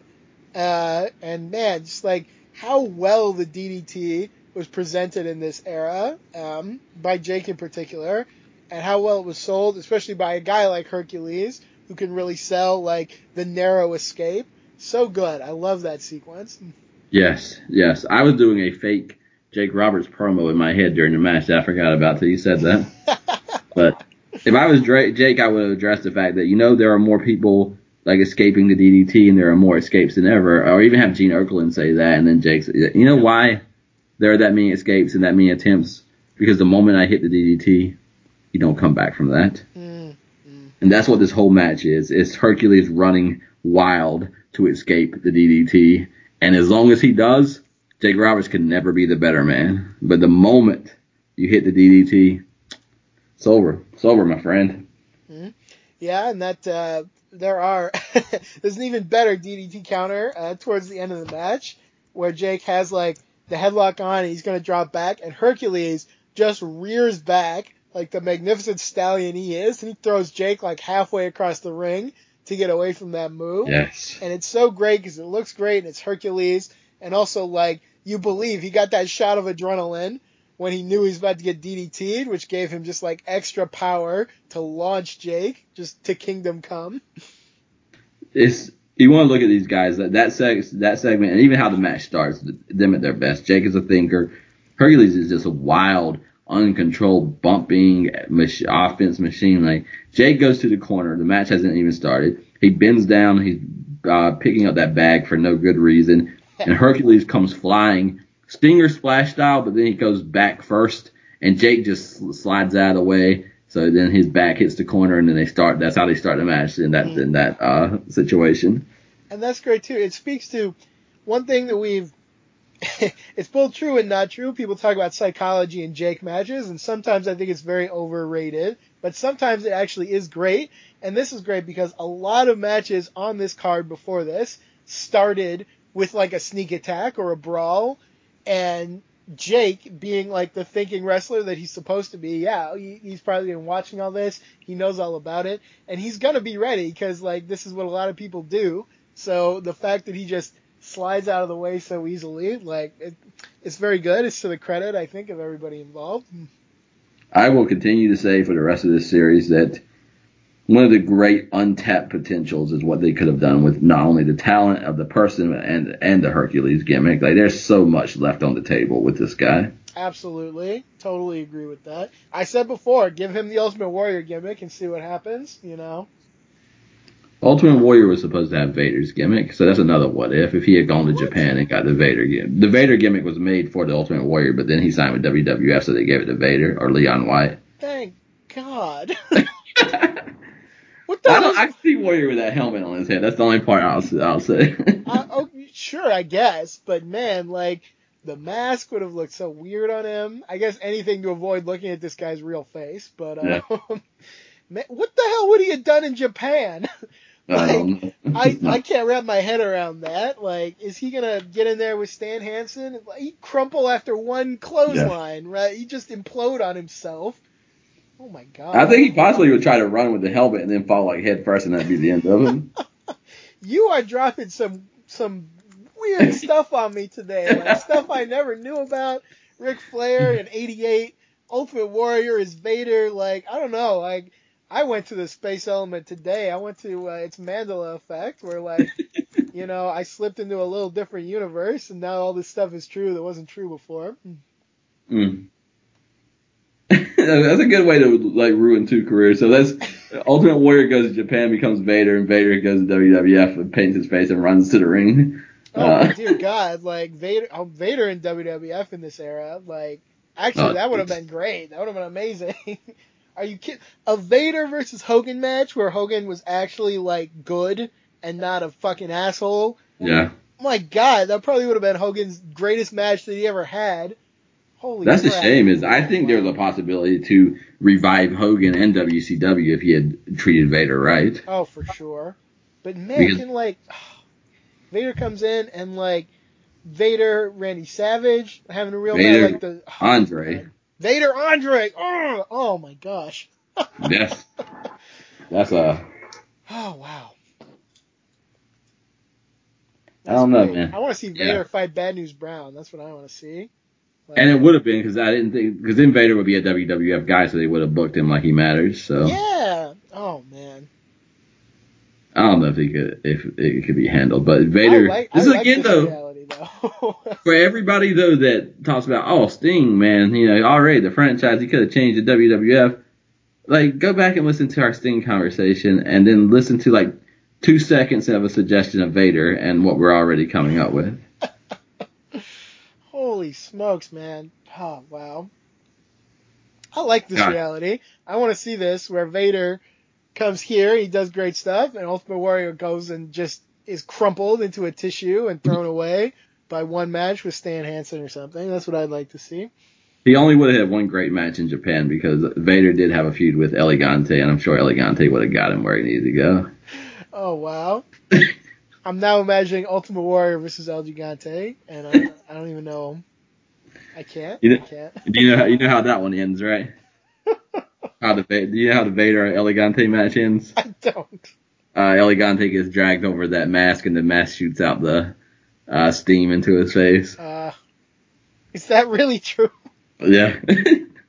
You're doing it again. Oh, this stuff I didn't know about. This is usually the other way around. I'm very, um, I'm put on the back foot here, but I'm loving it.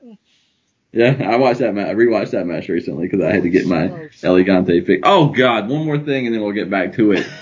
I am a big fan of the Undertaker. He's had a great career, but I am fed up with people making fun of him and embarrassing him, even indirectly in his old age during these interviews. You know, people forget things, people get mixed up, especially nice people, and then you. I just heard, oh God. So he's talking about his WrestleMania matches and how like he had never really wrestled talented people. It's always when they bring in a new beast, like the Undertaker knew, like, oh, that's gonna be my opponent. you know, he never got the. Bret Harts of the era. But then I don't know who he thought he was talking about. They were talking about his feud with Giant Gonzalez, and he said he all, he wanted to quit the business uh, when he had to wrestle Giant Gonzalez, and how bad he is, and how the matches could not be fixed. And so I don't know who he was remembering from his history, but he was talking about El Gigante. And I was I was I was embarrassed for everybody involved, and I just want to make sure that if you hear that, that Undertaker interview, I think just understand he's not actually talking about uh, the great Giant Gonzalez. Couldn't be. Of course not. He wanted to quit the business. He said he left WCW in part to get away from wrestling El Gigante, and then is that, is that, did he actually say that? yeah, What the, what? Oh man. Okay. All right. Whatever. yeah, it's not nice. Jokes and, aside, like I don't even. Okay, all right, sure. I know that's the narrative, so I guess probably probably some people stood up and applauded when he said that. But man, Yeah. I am not. uh Man, get over it. Like, yeah, that's why. Yeah. It's also the man is seven seven. Like he's already done his job by being born and developing. Like anything that he did not do was not his fault. Like someone should have helped him get to where he needed to go. But Yeah, he's he's already. I'm. If you bring me seven seven, the rest is on me.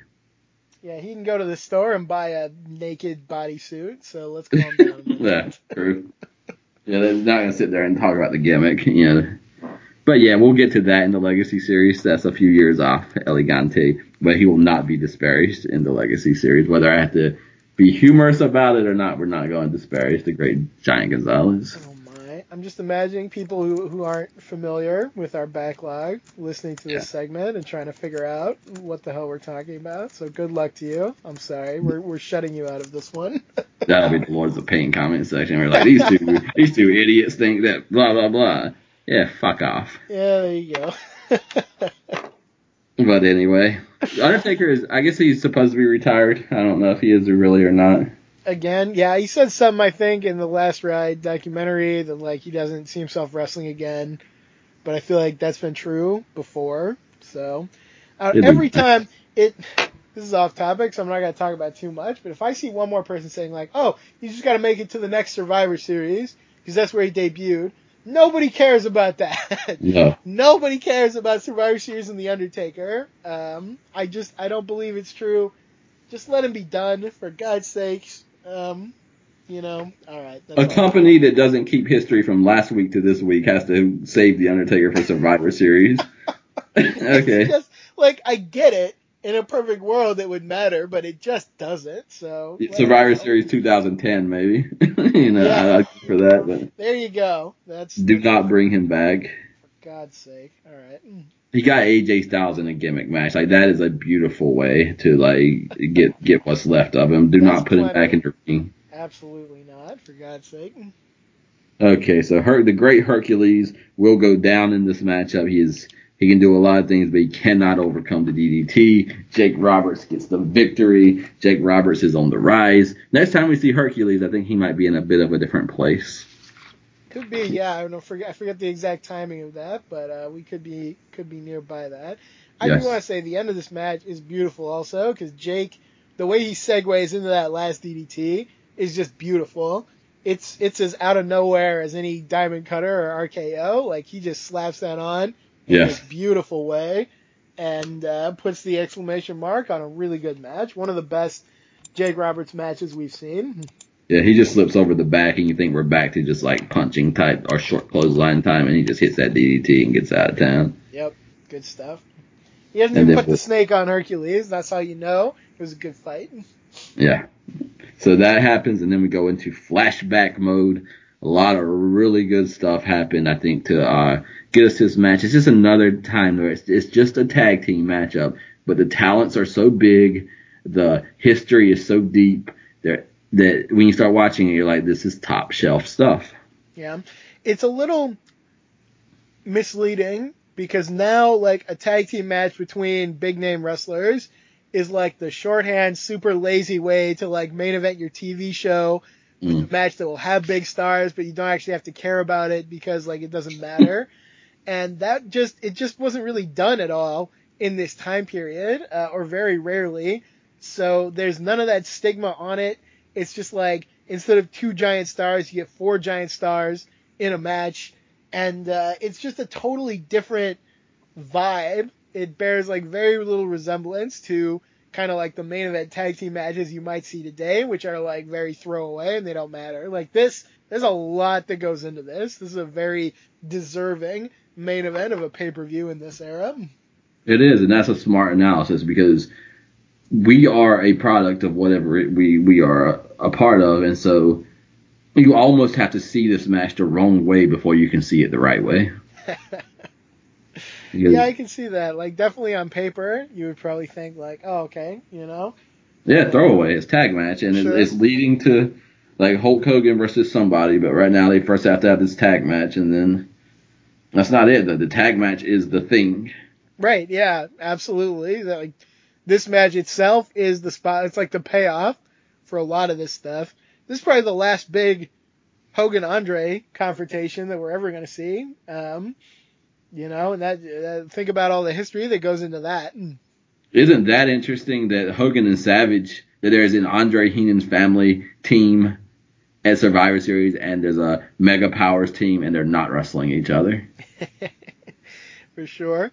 I think, I I believe, and this may change with the next show. Even I'm not even sure for sure. Um, but I, I think at this point Heenan has been involved in some way, uh, usually physically or at least having a client involved in every main event. Uh, oh no, not WrestleMania um, four. Although Andre was out there, Yeah. but like every every main event has something to do with Bobby Heenan from WrestleMania one with Paul Orndorff was his client and he was out there all the way up to now. So Bobby Heenan as the chief rival of Hulk Hogan through the 80s, like that theory uh, continues to be strong in my mind. Mm, I agree with that. And I WrestleMania 4 is that Bobby Heenan did that main event. Yeah, absolutely. There's no other way. So I don't know what the reason is for this, but it's so beautiful. So there's an announcement made with all the heels are out there that the referee will be Jesse, the Body Ventura, and they all hold straight faces for like 10 seconds before they start laughing and just all kind of other things. and it's just so nice. I don't know what that's about, but it's, it, it's nice. You gotta think, like, I, I didn't even pick up on that, but you gotta think that, like, they're trying to play it straight, like, oh, he's gonna be a straight referee, but then they, they break down and laugh because they know, ah, he's gonna help us, you know, Yeah. he's gonna, we got him in the pocket, so. And this is again, we, we, I think really jumped what's- ahead. I think because if you're about to talk about the match, like we gotta talk. I think about some of these clips before we uh, get into that. that's where I'm at. Oh, okay, yeah, all right, I got you. Yeah, that's the first clip is um of the Oh, yeah, yeah, yeah. Okay, yeah. No, I remember. You're right. So this this stuff is so good. Let's, and we can go ahead and talk about the clip you sent, but we'll get into all the different clips because Yes. what I was about to say is that the matchup and the lead up is just like I don't I, I can't I don't have the language because if you say twists and turns, then that also alludes to something that I would probably be down on and not up on. it's this one upsmanship of dropping ace cards. Like how many fucking ace cards can that like two opponents have in a in a contest? But it's the referee, it's Randy Savage's partner, it's the attempts at uh, uh, dictating what happens in the match. So it's just one thing after another. It's just leveling up the fact that there are bad intentions and things that could happen surrounding this match. Yeah, twists, turns, swerves, all of these have kind of been, uh, they put a bad taste in your mouth because you're just thinking of Vince Russo. So I'll say instead, what they're doing is they're building layers into this match. Mm. Um, this is not some violent uh, twist or swerve that kind of like throws everything off base. Uh, this is craftsmanship. This is uh, you start with a strong foundation, then you put another layer on, you put another layer on, you put another layer on, and you build this great house that you can live in and uh, can't be torn down by a, a, a sudden swerve. Yeah, so you mentioned the Macho Man. Let's talk about that. Macho Man is out there uh, with Liz, and uh, he will be surrounded, or they will be surrounded. Something will happen in this segment. Yeah, I wasn't sure. Um, I didn't have faith they were going to show uh, these clips, but they're getting better about the clips. So uh, I, I put this specifically in the the thread because this is the segment that I remember most from the build up to this match. Uh, it's Savage and Liz. They're out on the little uh, raised platform out in the crowd, which I love, by the way. Um, Yes. Bobby Heenan and Andre come out, which is a nice reunion for them because Heenan and Andre kind of stepped away from each other a little bit. Now they're back together, which you gotta love. Um, Savage says to Andre uh, that a wave of macho madness surrounds them, and I have to pat us on the back, and you in particular, for talking about how Randy Savage can surround people all by himself, because that is language that he indeed has picked up himself. So very good stuff there. And he, he's like he is on the apron, uh, on the uh, or on the platform as prey when he makes that statement. Mm, yeah, absolutely. Like he's the one being threatened, and yet you can't threaten Randy Savage without this dangerous aura enveloping you, and you don't know if a second Randy Savage is going to suddenly attack you from behind. Mm. So it could happen. I swear I've seen it. Um, It's so Andre is great in this too. oh, so great. When is Andre not great? You know, Yeah. honestly. Uh, so Savage is uh, facing down with Andre. DiBiase suddenly runs out. He knocks Savage off the platform. He crashes to the ground. They start just beating the crap out of him. And what, uh, what really made me remember this is A, there's something very visceral about it. Like it's a very savage attack, no pun intended. Uh, and B, it's one of the best examples, I think, of a babyface, a top babyface, really being put at the disadvantage. There are a lot of attempts to do this. Sometimes they work better than others. This one worked really well. You really believe, like, man, Randy Savage is great, but he needs help. He needs backup against these two because they're just so overpowering. You got Bobby Heenan out there, and he's taking his own shots here and there when Savage is being held by Andre and stuff. So it's very good stuff. I really enjoy this segment, which ends with Andre and Ted doing a, an iconic image to my mind where they they grab the hands and legs of Savage and like lob him back onto the platform at the feet of Miss Elizabeth. Yes. And there are two or three people, I think women, if memory serves, Mm. when Savage is being attacked, who are just like screaming at the top of their lungs Yeah. in a way that if you walked down the street and saw that, that's how you would react to it. Right. Is their fandom reaction to it, which tells you that everything is being done right in the business at this moment. Yeah. Yeah, because that means they care deeply about Savage, but it also means, like you just said, they see Savage as vulnerable. Like, I don't know if you yelled at, like, even if you like Hulk Hogan as much as you like Randy Savage, I don't know if you react that way when he's getting beat up. Right, yeah, absolutely so. Um, although to the other point, the crowd here uh, they chant for Hogan to come Yeah. out, and I don't know when Hogan gets attacked, I don't think they chant for Savage. So you know, there Yeah. there's different aspects of their stardom, different aspects of their appeal. It's a very interesting dichotomy. And you were right. So that's the first segment, and then we get the other thing, which is the referee. And then I think Randy Savage announces that he will have the greatest tag team partner that anyone could have. And oh, Randy, that's uh, quite a statement for what's to come. But he makes the announcement to a tremendous reception that his tag team partner will be Hulk Hogan. Yeah. And they're playing it very straight between them, you know, which I think uh, works well for this story. Um, but I think maybe there's a seed in here that will uh, that will grow some poison fruit in time. So I'll talk about that a little later on. Yeah, we I think we both probably will have some some some lanes to go down to in the uh with, with the main event, the Mega Powers Okay. to come. right. So Brother Love um, has Jesse Ventura on, and Brother Love is antagonizing Jesse Ventura about being afraid of Andre the Giant. So the the schemes that are coming is that Jesse will work with the heels because he's better because he's afraid of Andre the Giant. DiBiase will come out and literally just be stuffing money in Jesse's jacket while he's talking to him. So you see these attempts uh, to buy off one way or the other Jesse Ventura in this segment. Ventura, I understand why you might take this tactic with Ventura because I, I, think he can be uh, capricious. He can be, uh, um, you know, if nobody had approached him, he might have been offended by that. and yet, and yet, I think this goes to what you were saying before: is that there's a lot of effort being put in there. Brother Love has his say. Andre comes and he's a little bit threatening, but Bobby Heenan is like very friendly. He's like, oh, you know, my friend. He's very buddy buddy. Um, DiBiase has his own tactic. He does stiff, stick that money in the pocket of Jesse Ventura. So they've all got kind of their own way of trying to influence Jesse Ventura. But it's a lot of effort, and I don't like you can do all that, and then I don't think you can just sit back and say yes, Jesse Ventura is going to be on our side. So it's a lot of effort for a very unsure outcome.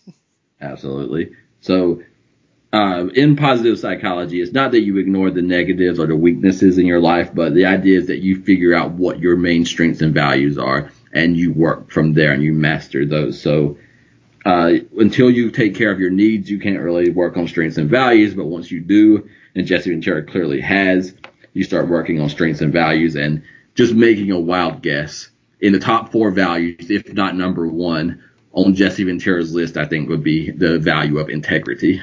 I think Jesse Ventura sees himself as a as a man full of integrity. So if you know that this man values integrity, and you're putting money in his pocket on camera for him to be a referee, he's never going to sell out like that.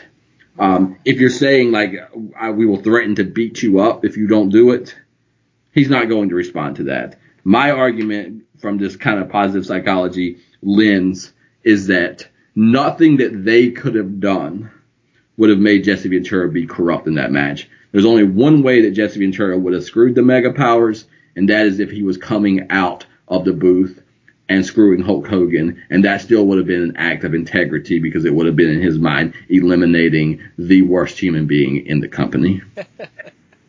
yeah, like for his motivations, I think you're right. The only way, and he is. Uh, there's a moment at the end of the match which is interesting because um, there's nothing really to precede it, and I want to dissect it when we get there. Yes. But yeah, is. up to that point, it really feels like none of these tactics are really very effective. Like probably Bobby Heenan had the best idea. Yes. Just to like rely on their friendship, um, and what everyone else did, I think, kind of uh, overrode that a little bit.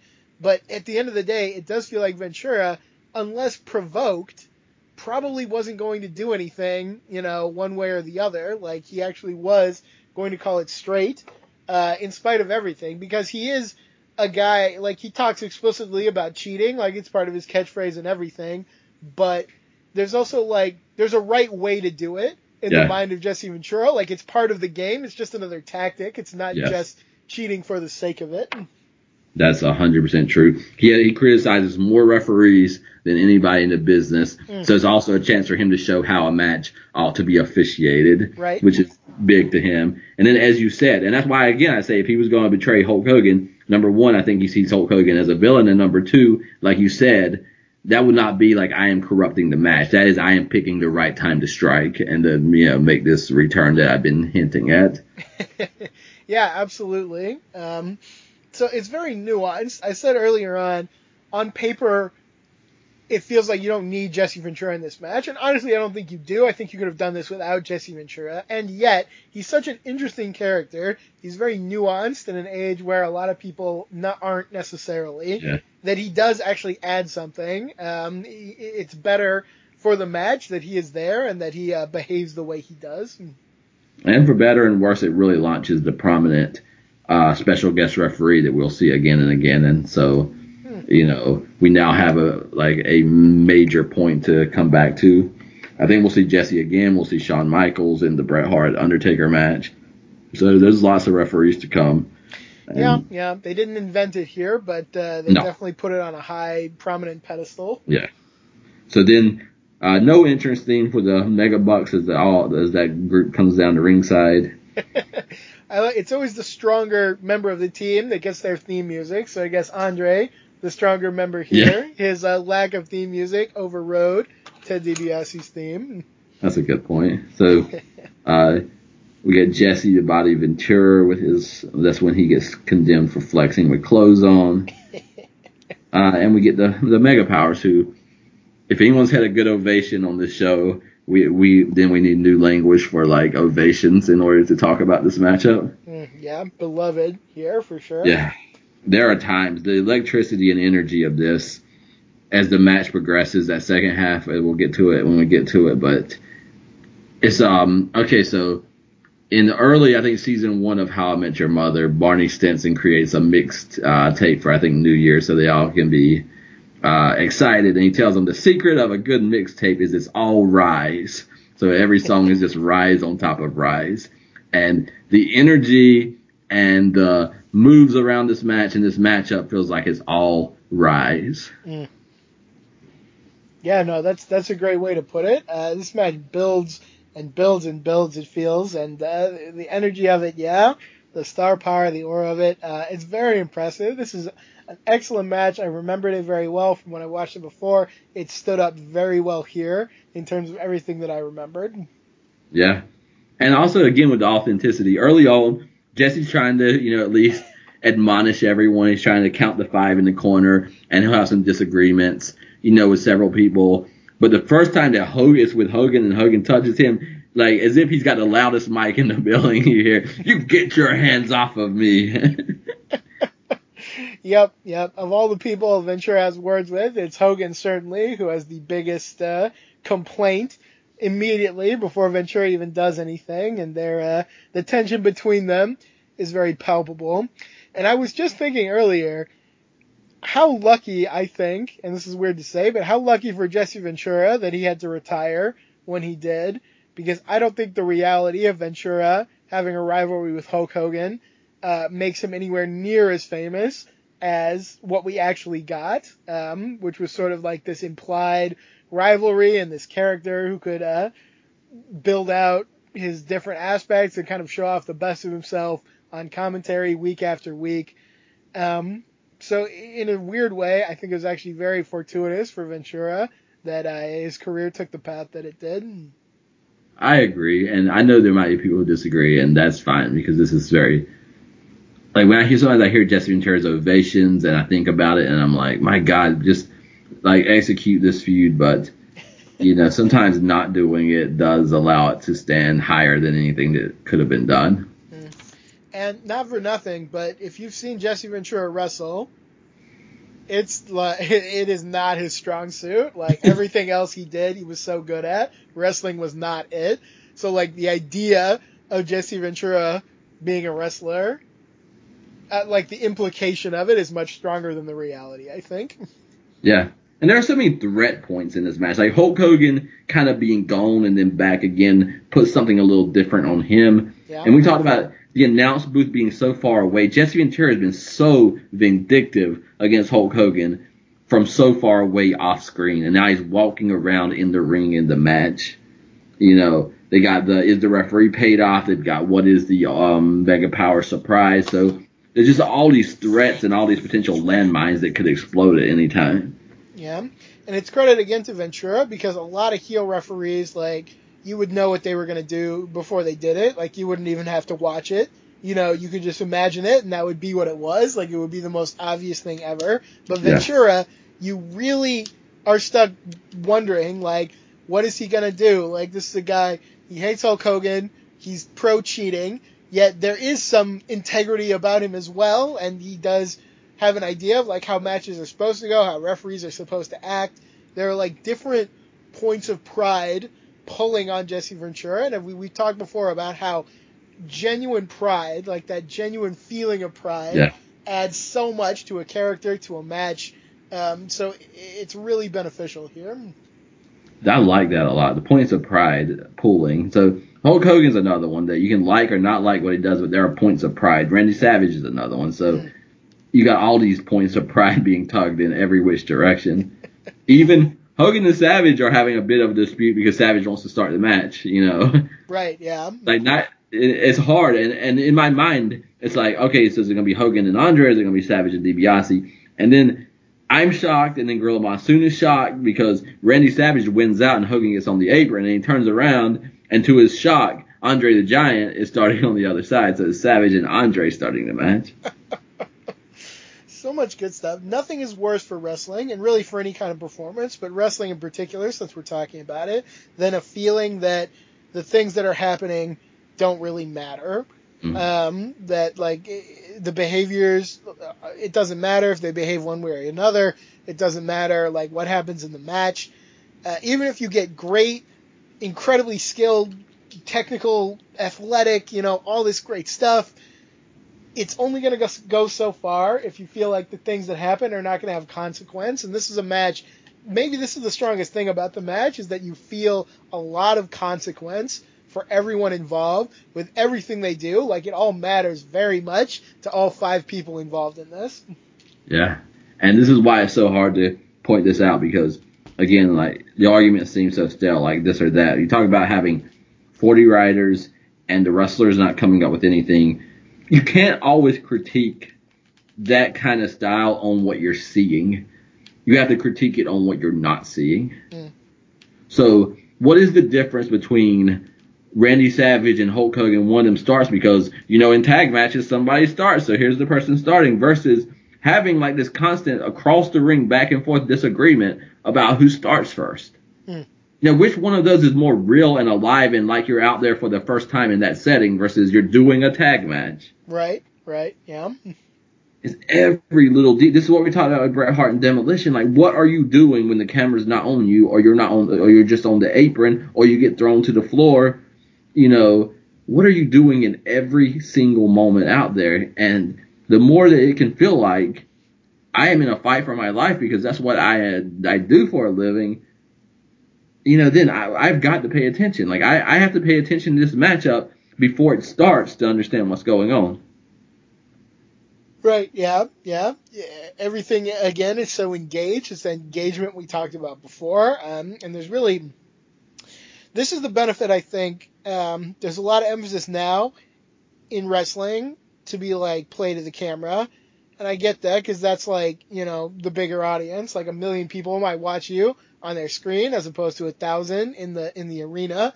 But this is a generation where a lot of times, like the arena was the only thing you were playing to and the arena is going to be looking at you all the time. Like there's never a time you're not off camera when people are staring at you from a live audience.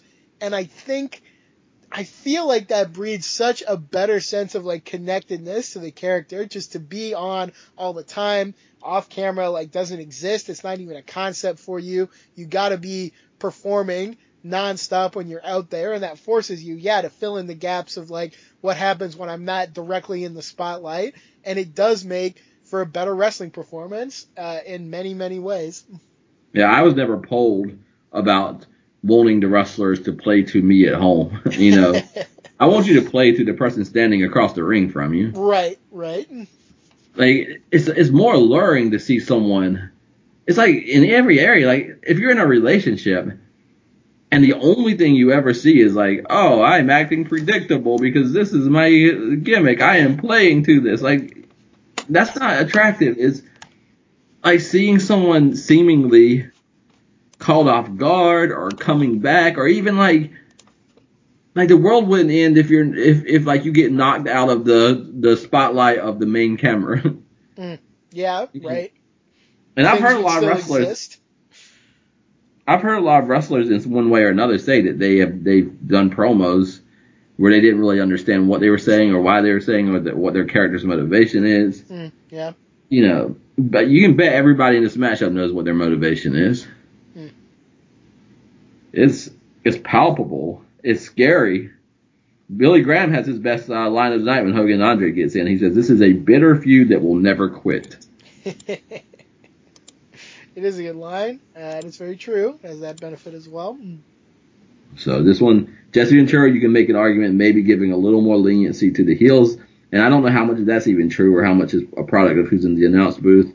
But you know, for the most part, like it's not getting out of control. So you know the threat is there, but the behavior is not absurd to match. Like in case you don't understand, like the threat that we have, uh, you know, kind of implied with the match. Here's Jesse being absurd in the first minute. you know, it's none of that. Right? Yeah, it's played off very well. Um, the end uh, of this match is very um, interesting. Uh, so the whole sequence runs. Hogan has like Ted in a sleeper hold. Savage is gonna jump down on Andre. Andre lifts up the boot and just impales Randy Savage, which I I love when that spot looks good. It looked very good here. Uh, Andre does the bit where he uh, grabs Hogan from behind, which at this point is iconic because he always does it the same way and it's always effective. So why wouldn't you keep doing it? Uh, he pulls him off. He goes out of the ring as well. It looks like Jesse Ventura is going to count them out. And here's the secret weapon that nobody expected because why would you expect this?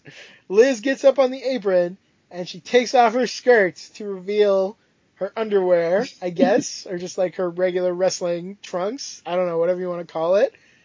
Uh, Ventura seems like stunned by this. DiBiase and Andre are both like, what? Like, what do you do? Like, what is going on? Like, they're very um, confused about this. And in a kind of a cringy moment to me, we get this shot of Savage and Hogan doing their like cheeky handshake, like they like they pulled off this brilliant scheme. Oh man! So they go back into the ring. They knock Andre out. He takes a big bump out. They they knock down Ted DiBiase, and Hogan like stands on his neck as Savage leaps down on him.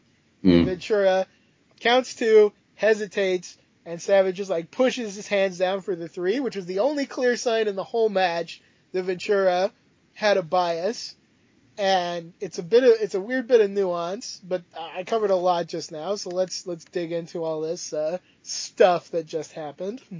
Yeah, a lot of things. So again, go back and watch this match too because the fan reaction yes. is off the charts. Very you get to see DiBiase begs off Hogan like like you're having Ric Flair versus Hulk Hogan. Yeah. Uh, there's some Andre Savage stuff. I think seeing those crossing, like seeing Hogan cross with DiBiase and Savage cross with Andre was very rewarding. But also pay attention to the fact that, that Hogan is killing Randy Savage in reception for the first half of the match. But everything from the hot tag from Hogan to Savage back, and they both are on just equal footing where they are just blowing the top off the building uh, every few seconds. It, there's an aliveness uh, to this matchup. There is that the sequence that uh, Ms. Van laid out. I think that what worked in this time is, you know, you got to take it for the time that was in, and it was Elizabeth very much breaking character and getting out of character. And I think the thing I like most about it is what I've already said earlier is that the Mega Powers, which is probably supposed to be the greatest babyface team of all time, had a plan in place that they had to execute that was banked on the fact that they would be bested by their opponents. yeah. Um, and I just want to make it clear, even though this is sort of ridiculous. Um, it works. Like it works tremendously yes. well. Like you said, the fan reaction is big. Um, you do get a set like like you said, it's very out of character for Liz to do this. Um, so even though it's sort of silly on paper, something about it like they they, they pull it off. No pun intended. Um, so and it is interesting too because I didn't even think like you have to assume this was like a backup plan, but they almost treat it like it was the main plan. Like, okay, we're gonna have a point where we're like about to lose, and we have to get to that point so that Liz can uh, do this spot. Um, so know, it's an interesting thing. What I want to know the most though is how, like in the strategy session, how did this come about? who who pitched this first? I have this weird feeling that hmm. Hulk Hogan pitched this in the strategy meeting. like, okay, so if we're losing, what if your girlfriend takes off her pants and like reveals herself? and um, like I don't, it's it seems like an awkward conversation to have. Was Liz in that conversation, or did they just come to her and be like, "Hey, we want you to uh, expose yourself uh, if we get in trouble"? I don't know. I like, wonder, did Hogan, did Hogan also pitch? Uh, and obviously you can't pick her up and sit her back down by yourself, so I'll be grabbing her throughout the entirety of the aftermath. Yeah, there's the seed. Um, so we yeah. I want to save that for because that's a whole nother conversation. because that it's again like who strikes for who strikes first in this, and it's clearly Hulk Hogan. Um, but yeah, it, it is such a. But I think as we were talking about it, one thing I want to make clear is that Randy Savage and Elizabeth are doing everything that they can just to try to fill the role that Hulk Hogan seemingly does effortlessly. Yeah. Like Liz taking off her dress is the equivalent of some of the things that we're seeing. Just the not only the desperation of Savage, but Savage looks pitiful at times. Like you will get Savage just being beat up to Hulk Hogan chants as a, as a regular event. Mm, So yeah. the first lady and the macho man, like it's amazing how low they have to be dragged down and what resources they have to go to in order just to try to stand. Where sadly, and this is what I'll get to at the end, maybe Hulk Hogan is simply allowing them to stand Mm, for now. yeah. So that's something I think that there's something beautiful. This has nothing to do with anything, but I saw a Sherri interview yesterday, and Elizabeth and Savage give her a gift on the night of WrestleMania 7 before that matchup where there's the breakup of Savage and uh, Sherri and, and the return of Liz. Mm, interesting. So it's just what they give to this. And again, if you want to make one more thing, like Elizabeth being naked as the as the stand-in, how many naked Hulkamaniacs are there over the years? Unfortunately, uh, it's a different kind of nakedness. But if Liz is kind of the Hulkamania, the Savage, like these these awful fans that kind of like are part of this Hulk Hogan brand, like their nakedness and how they react in the arena is is far worse than um, Elizabeth's uh, support of Randy Savage in this matchup. Yeah, no, all good points. Um, so yes, it's it's going when Savage gets paranoid later.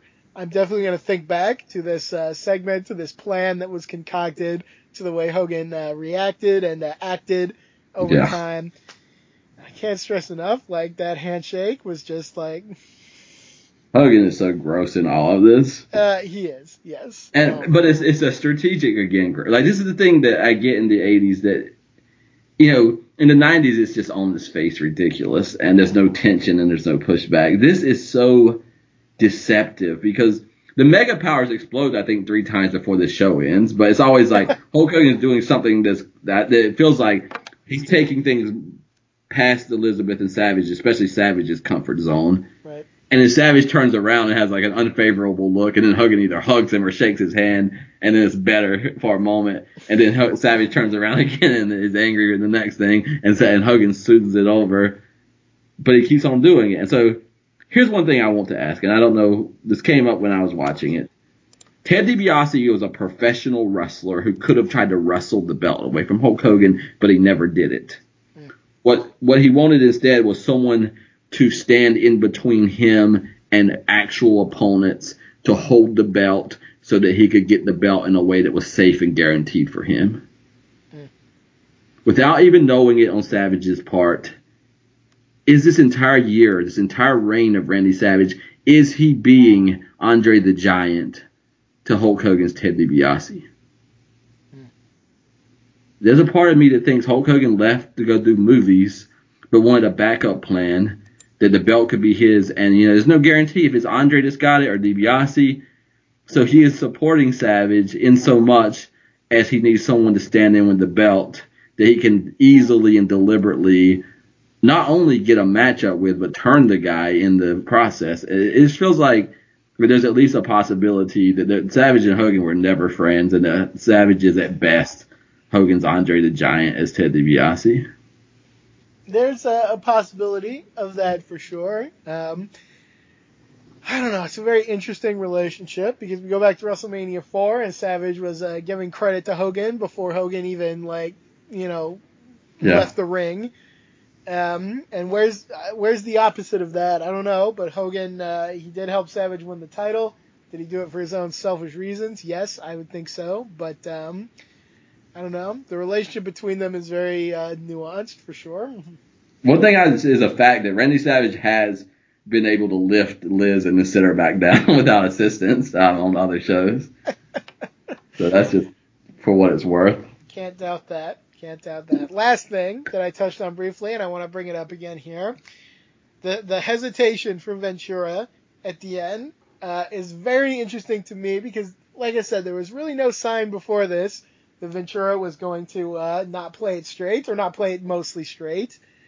So, was there a plan in Ventura's mind, or what? I'm thinking about this, and just just right now, I'm thinking, I don't think Ventura maybe even intended to hesitate, but I think it was so hard for him to actually count three for Hulk Hogan, a guy he despises. Yes. That he just like he couldn't bring himself to do it immediately.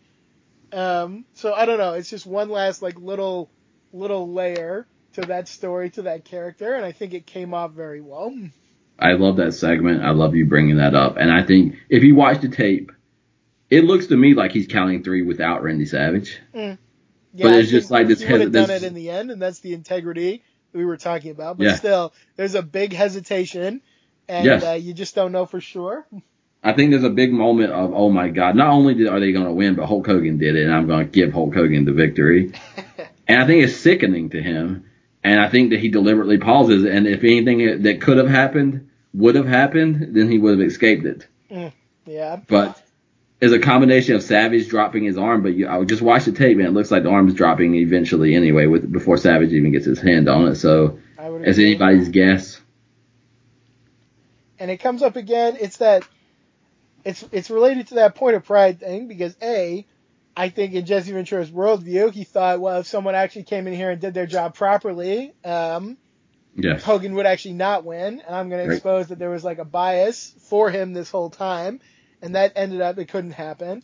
And also, um, if Jesse Ventura had been in the booth and he had seen a referee get like gobsmacked by a, a, a woman, Yes. I think he would have torn that referee, you know, a, a new He hole. does it to the announcers. Absolutely. So Ventura uh, has to confront a, a failing of his own pride here, and it's a lot. And like he has to deal with a lot between that two count and that three count. That's so that's so good because yeah, there's so many, and this is the authenticity of this is that okay, he allowed himself to be distracted. Like who cares if DiBiase and Andre are distracted by Liz? Like they can do that. It's, it's Jesse's been Jesse's the only one who keeps, needs to keep doing his job, which is to count out the people. So he mm-hmm. failed, and thus he created the situation where he has to make that count and he has to reckon with that even in real time mm.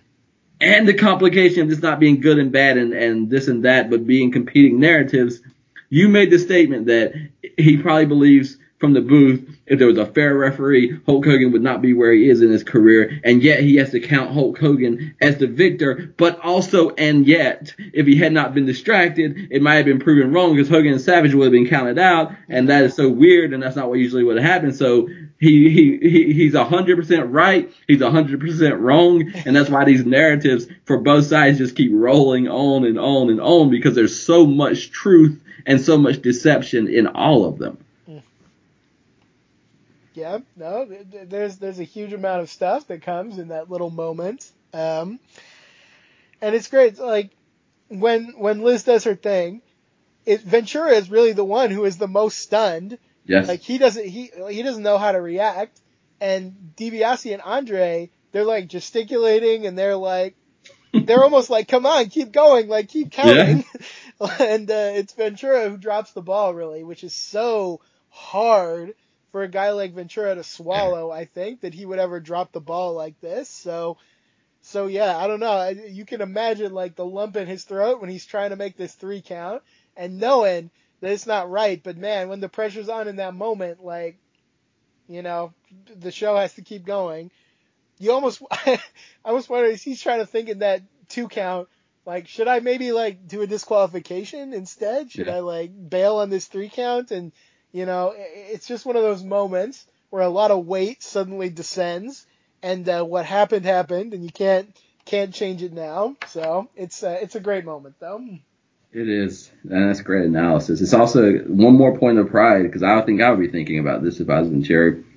Like he's going to count to three and get the hell out of there. But is there a moment where he's thinking, not only do I have to count to three, but then I have to stand there and lift Hulk Hogan's hand in the air? I think it was his protest that he uh, did not do that. Yeah. He protested their uh, their behavior, their their tactics, and for all of the crap they give to every manager who ever caused a distraction, who even breathed or moved the wrong way. Here they have Liz just Yeah. disrobing herself to completely throw the match off. And it, again, it, this is not about morals. It is not even about specific behavior. This is about whose ox is being gored, as the saying goes. And what an era where you can legitimately consider the Mega Powers as one of the greatest tag teams in the history of wrestling, as far as like big name impact. Sure. And you also can say at the same time they might not have even been better than their opponents at SummerSlam. Ah, the Mega Bucks, great tag team. That's a fascinating thing because I, you know, they were bested in a lot of ways by DiBiase and Andre. And again, you want to keep on with this Andre narrative. Like Andre is damn near without blemish in his wins and losses and in, in his morality. Like he is, if someone's moral in this era, at many times, like it's, Andre's just like the best of the best. Yeah. You know, it's like a video game where the main character is like up and coming, but they have a mentor or someone who's better than them. And by the time that they get to their level, you introduce that that mentor had a mentor, and that mentor that had a mentor is Andre the Giant. And it doesn't matter how big Hogan gets, or Andre gets, or DiBiase gets, or Warrior gets. Like behind them all, inside this world, is just Andre the Giant, and he just engulfs it all. He's towering for sure. All right, last thought on the match. We, we talked about how Hogan and Savage got bested a little bit. Uh, I'm just going to float out the, the theory that maybe Hogan got bested on purpose so that he could uh, Mhm. see Liz take her pants off. So that's that's all. There's a possibility because this is also this is if my memory is because I, I purposely don't remind myself of this stuff because I want to remember it in real time. But I think Hogan and Savage are going to be in a team, and Liz Liz is going to get knocked out, Yeah. and Hogan's going to leave ringside with her. Yep. So this feels almost like I feel like we're getting a lot of dry runs about if I do A, Randy Savage reacts this much and this far. I think that Hogan, and you can say that because I don't know whose fault this, that, the other, like how much is planned, how much is not. But it's just within Hulk Hogan's way of being.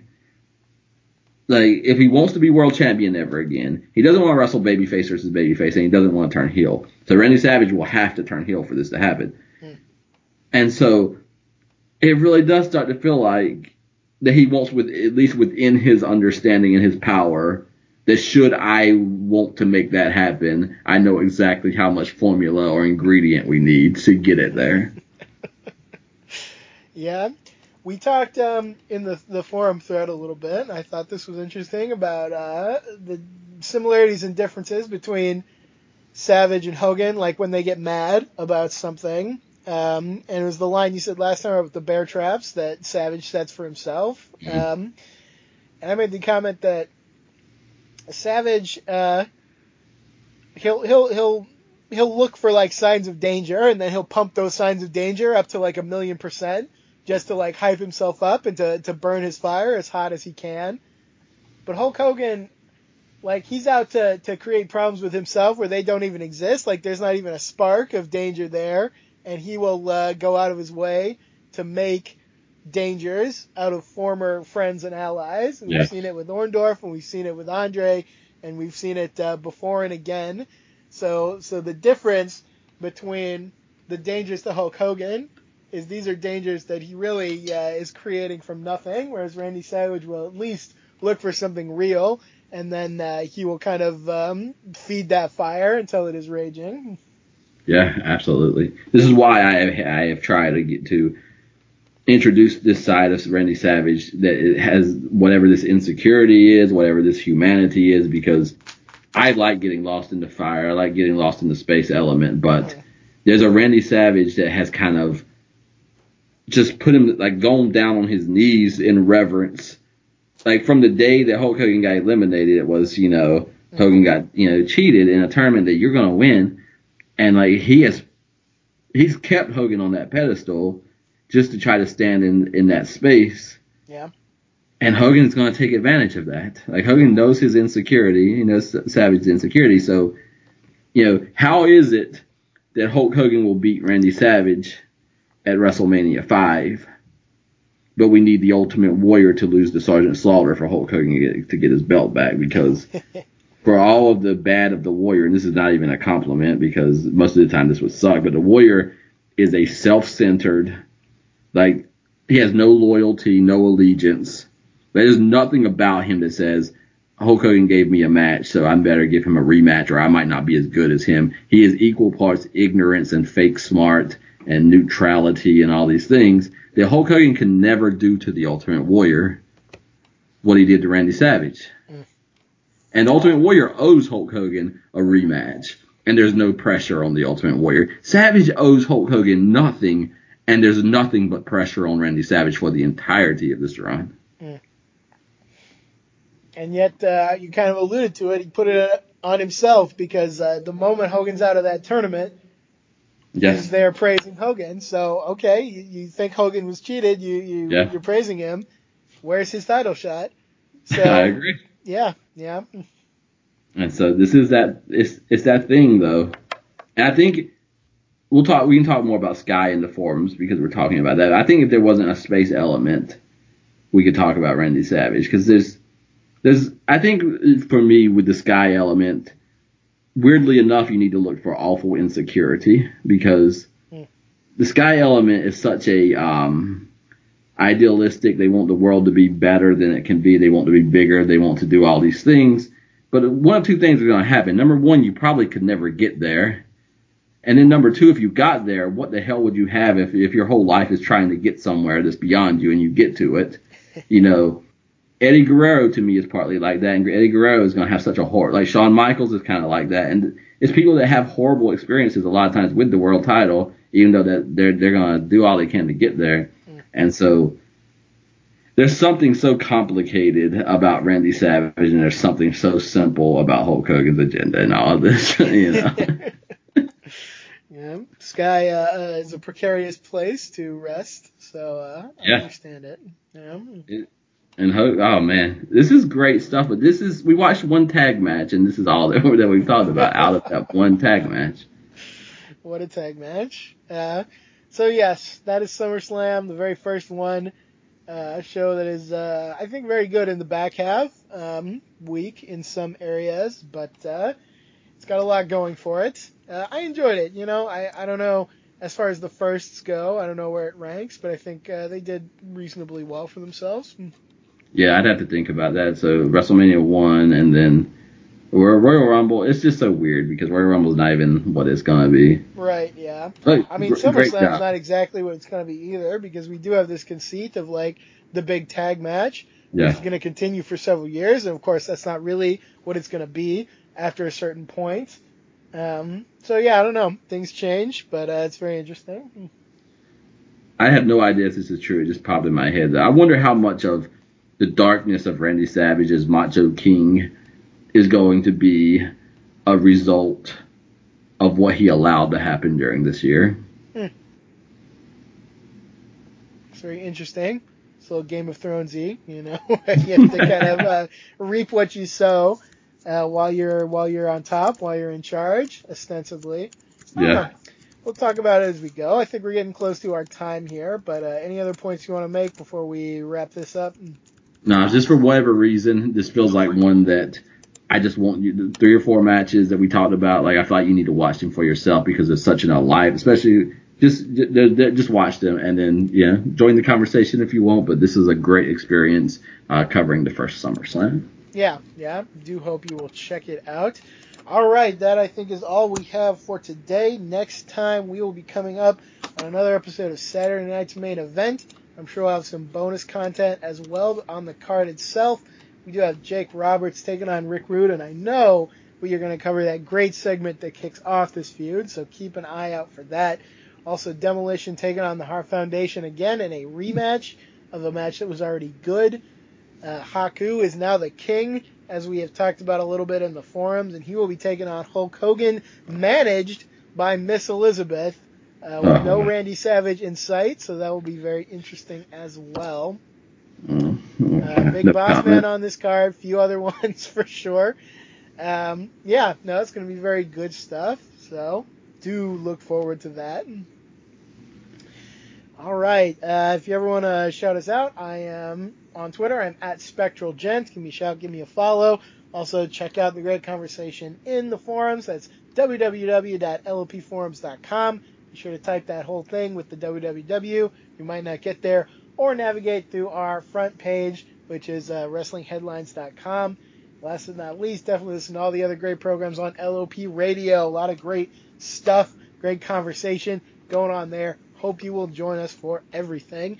That is all we've got. That is the first SummerSlam in the bag. 1988 rolls on. Until next time, Mystic, take us home. Thank you for joining us. Until next time, don't let the legacy be dictated to you. Rewatch, revisit, rewrite.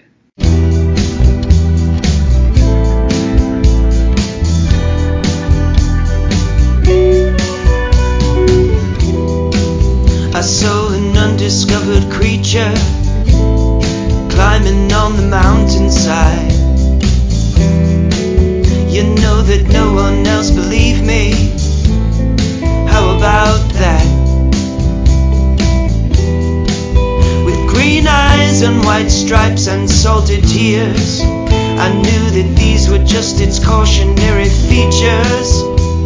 Keep telling myself nothing to fear. It's just an undiscovered creature coming up to meet you.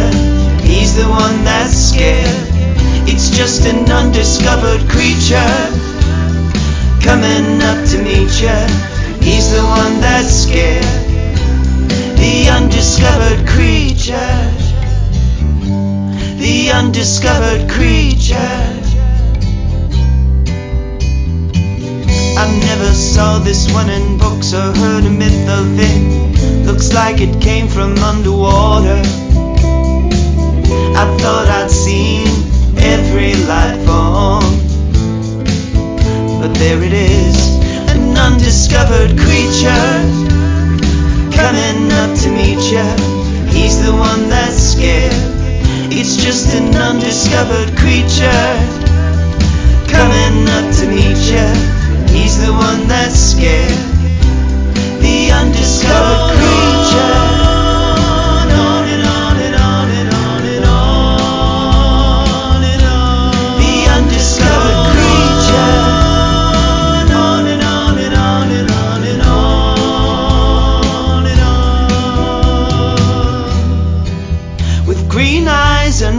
Stripes and salted tears.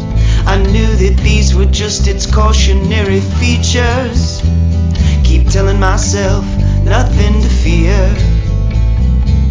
It's just an undiscovered creature coming up to meet you. He's the one that's scared. It's just an undiscovered creature coming up to meet you undiscovered creature.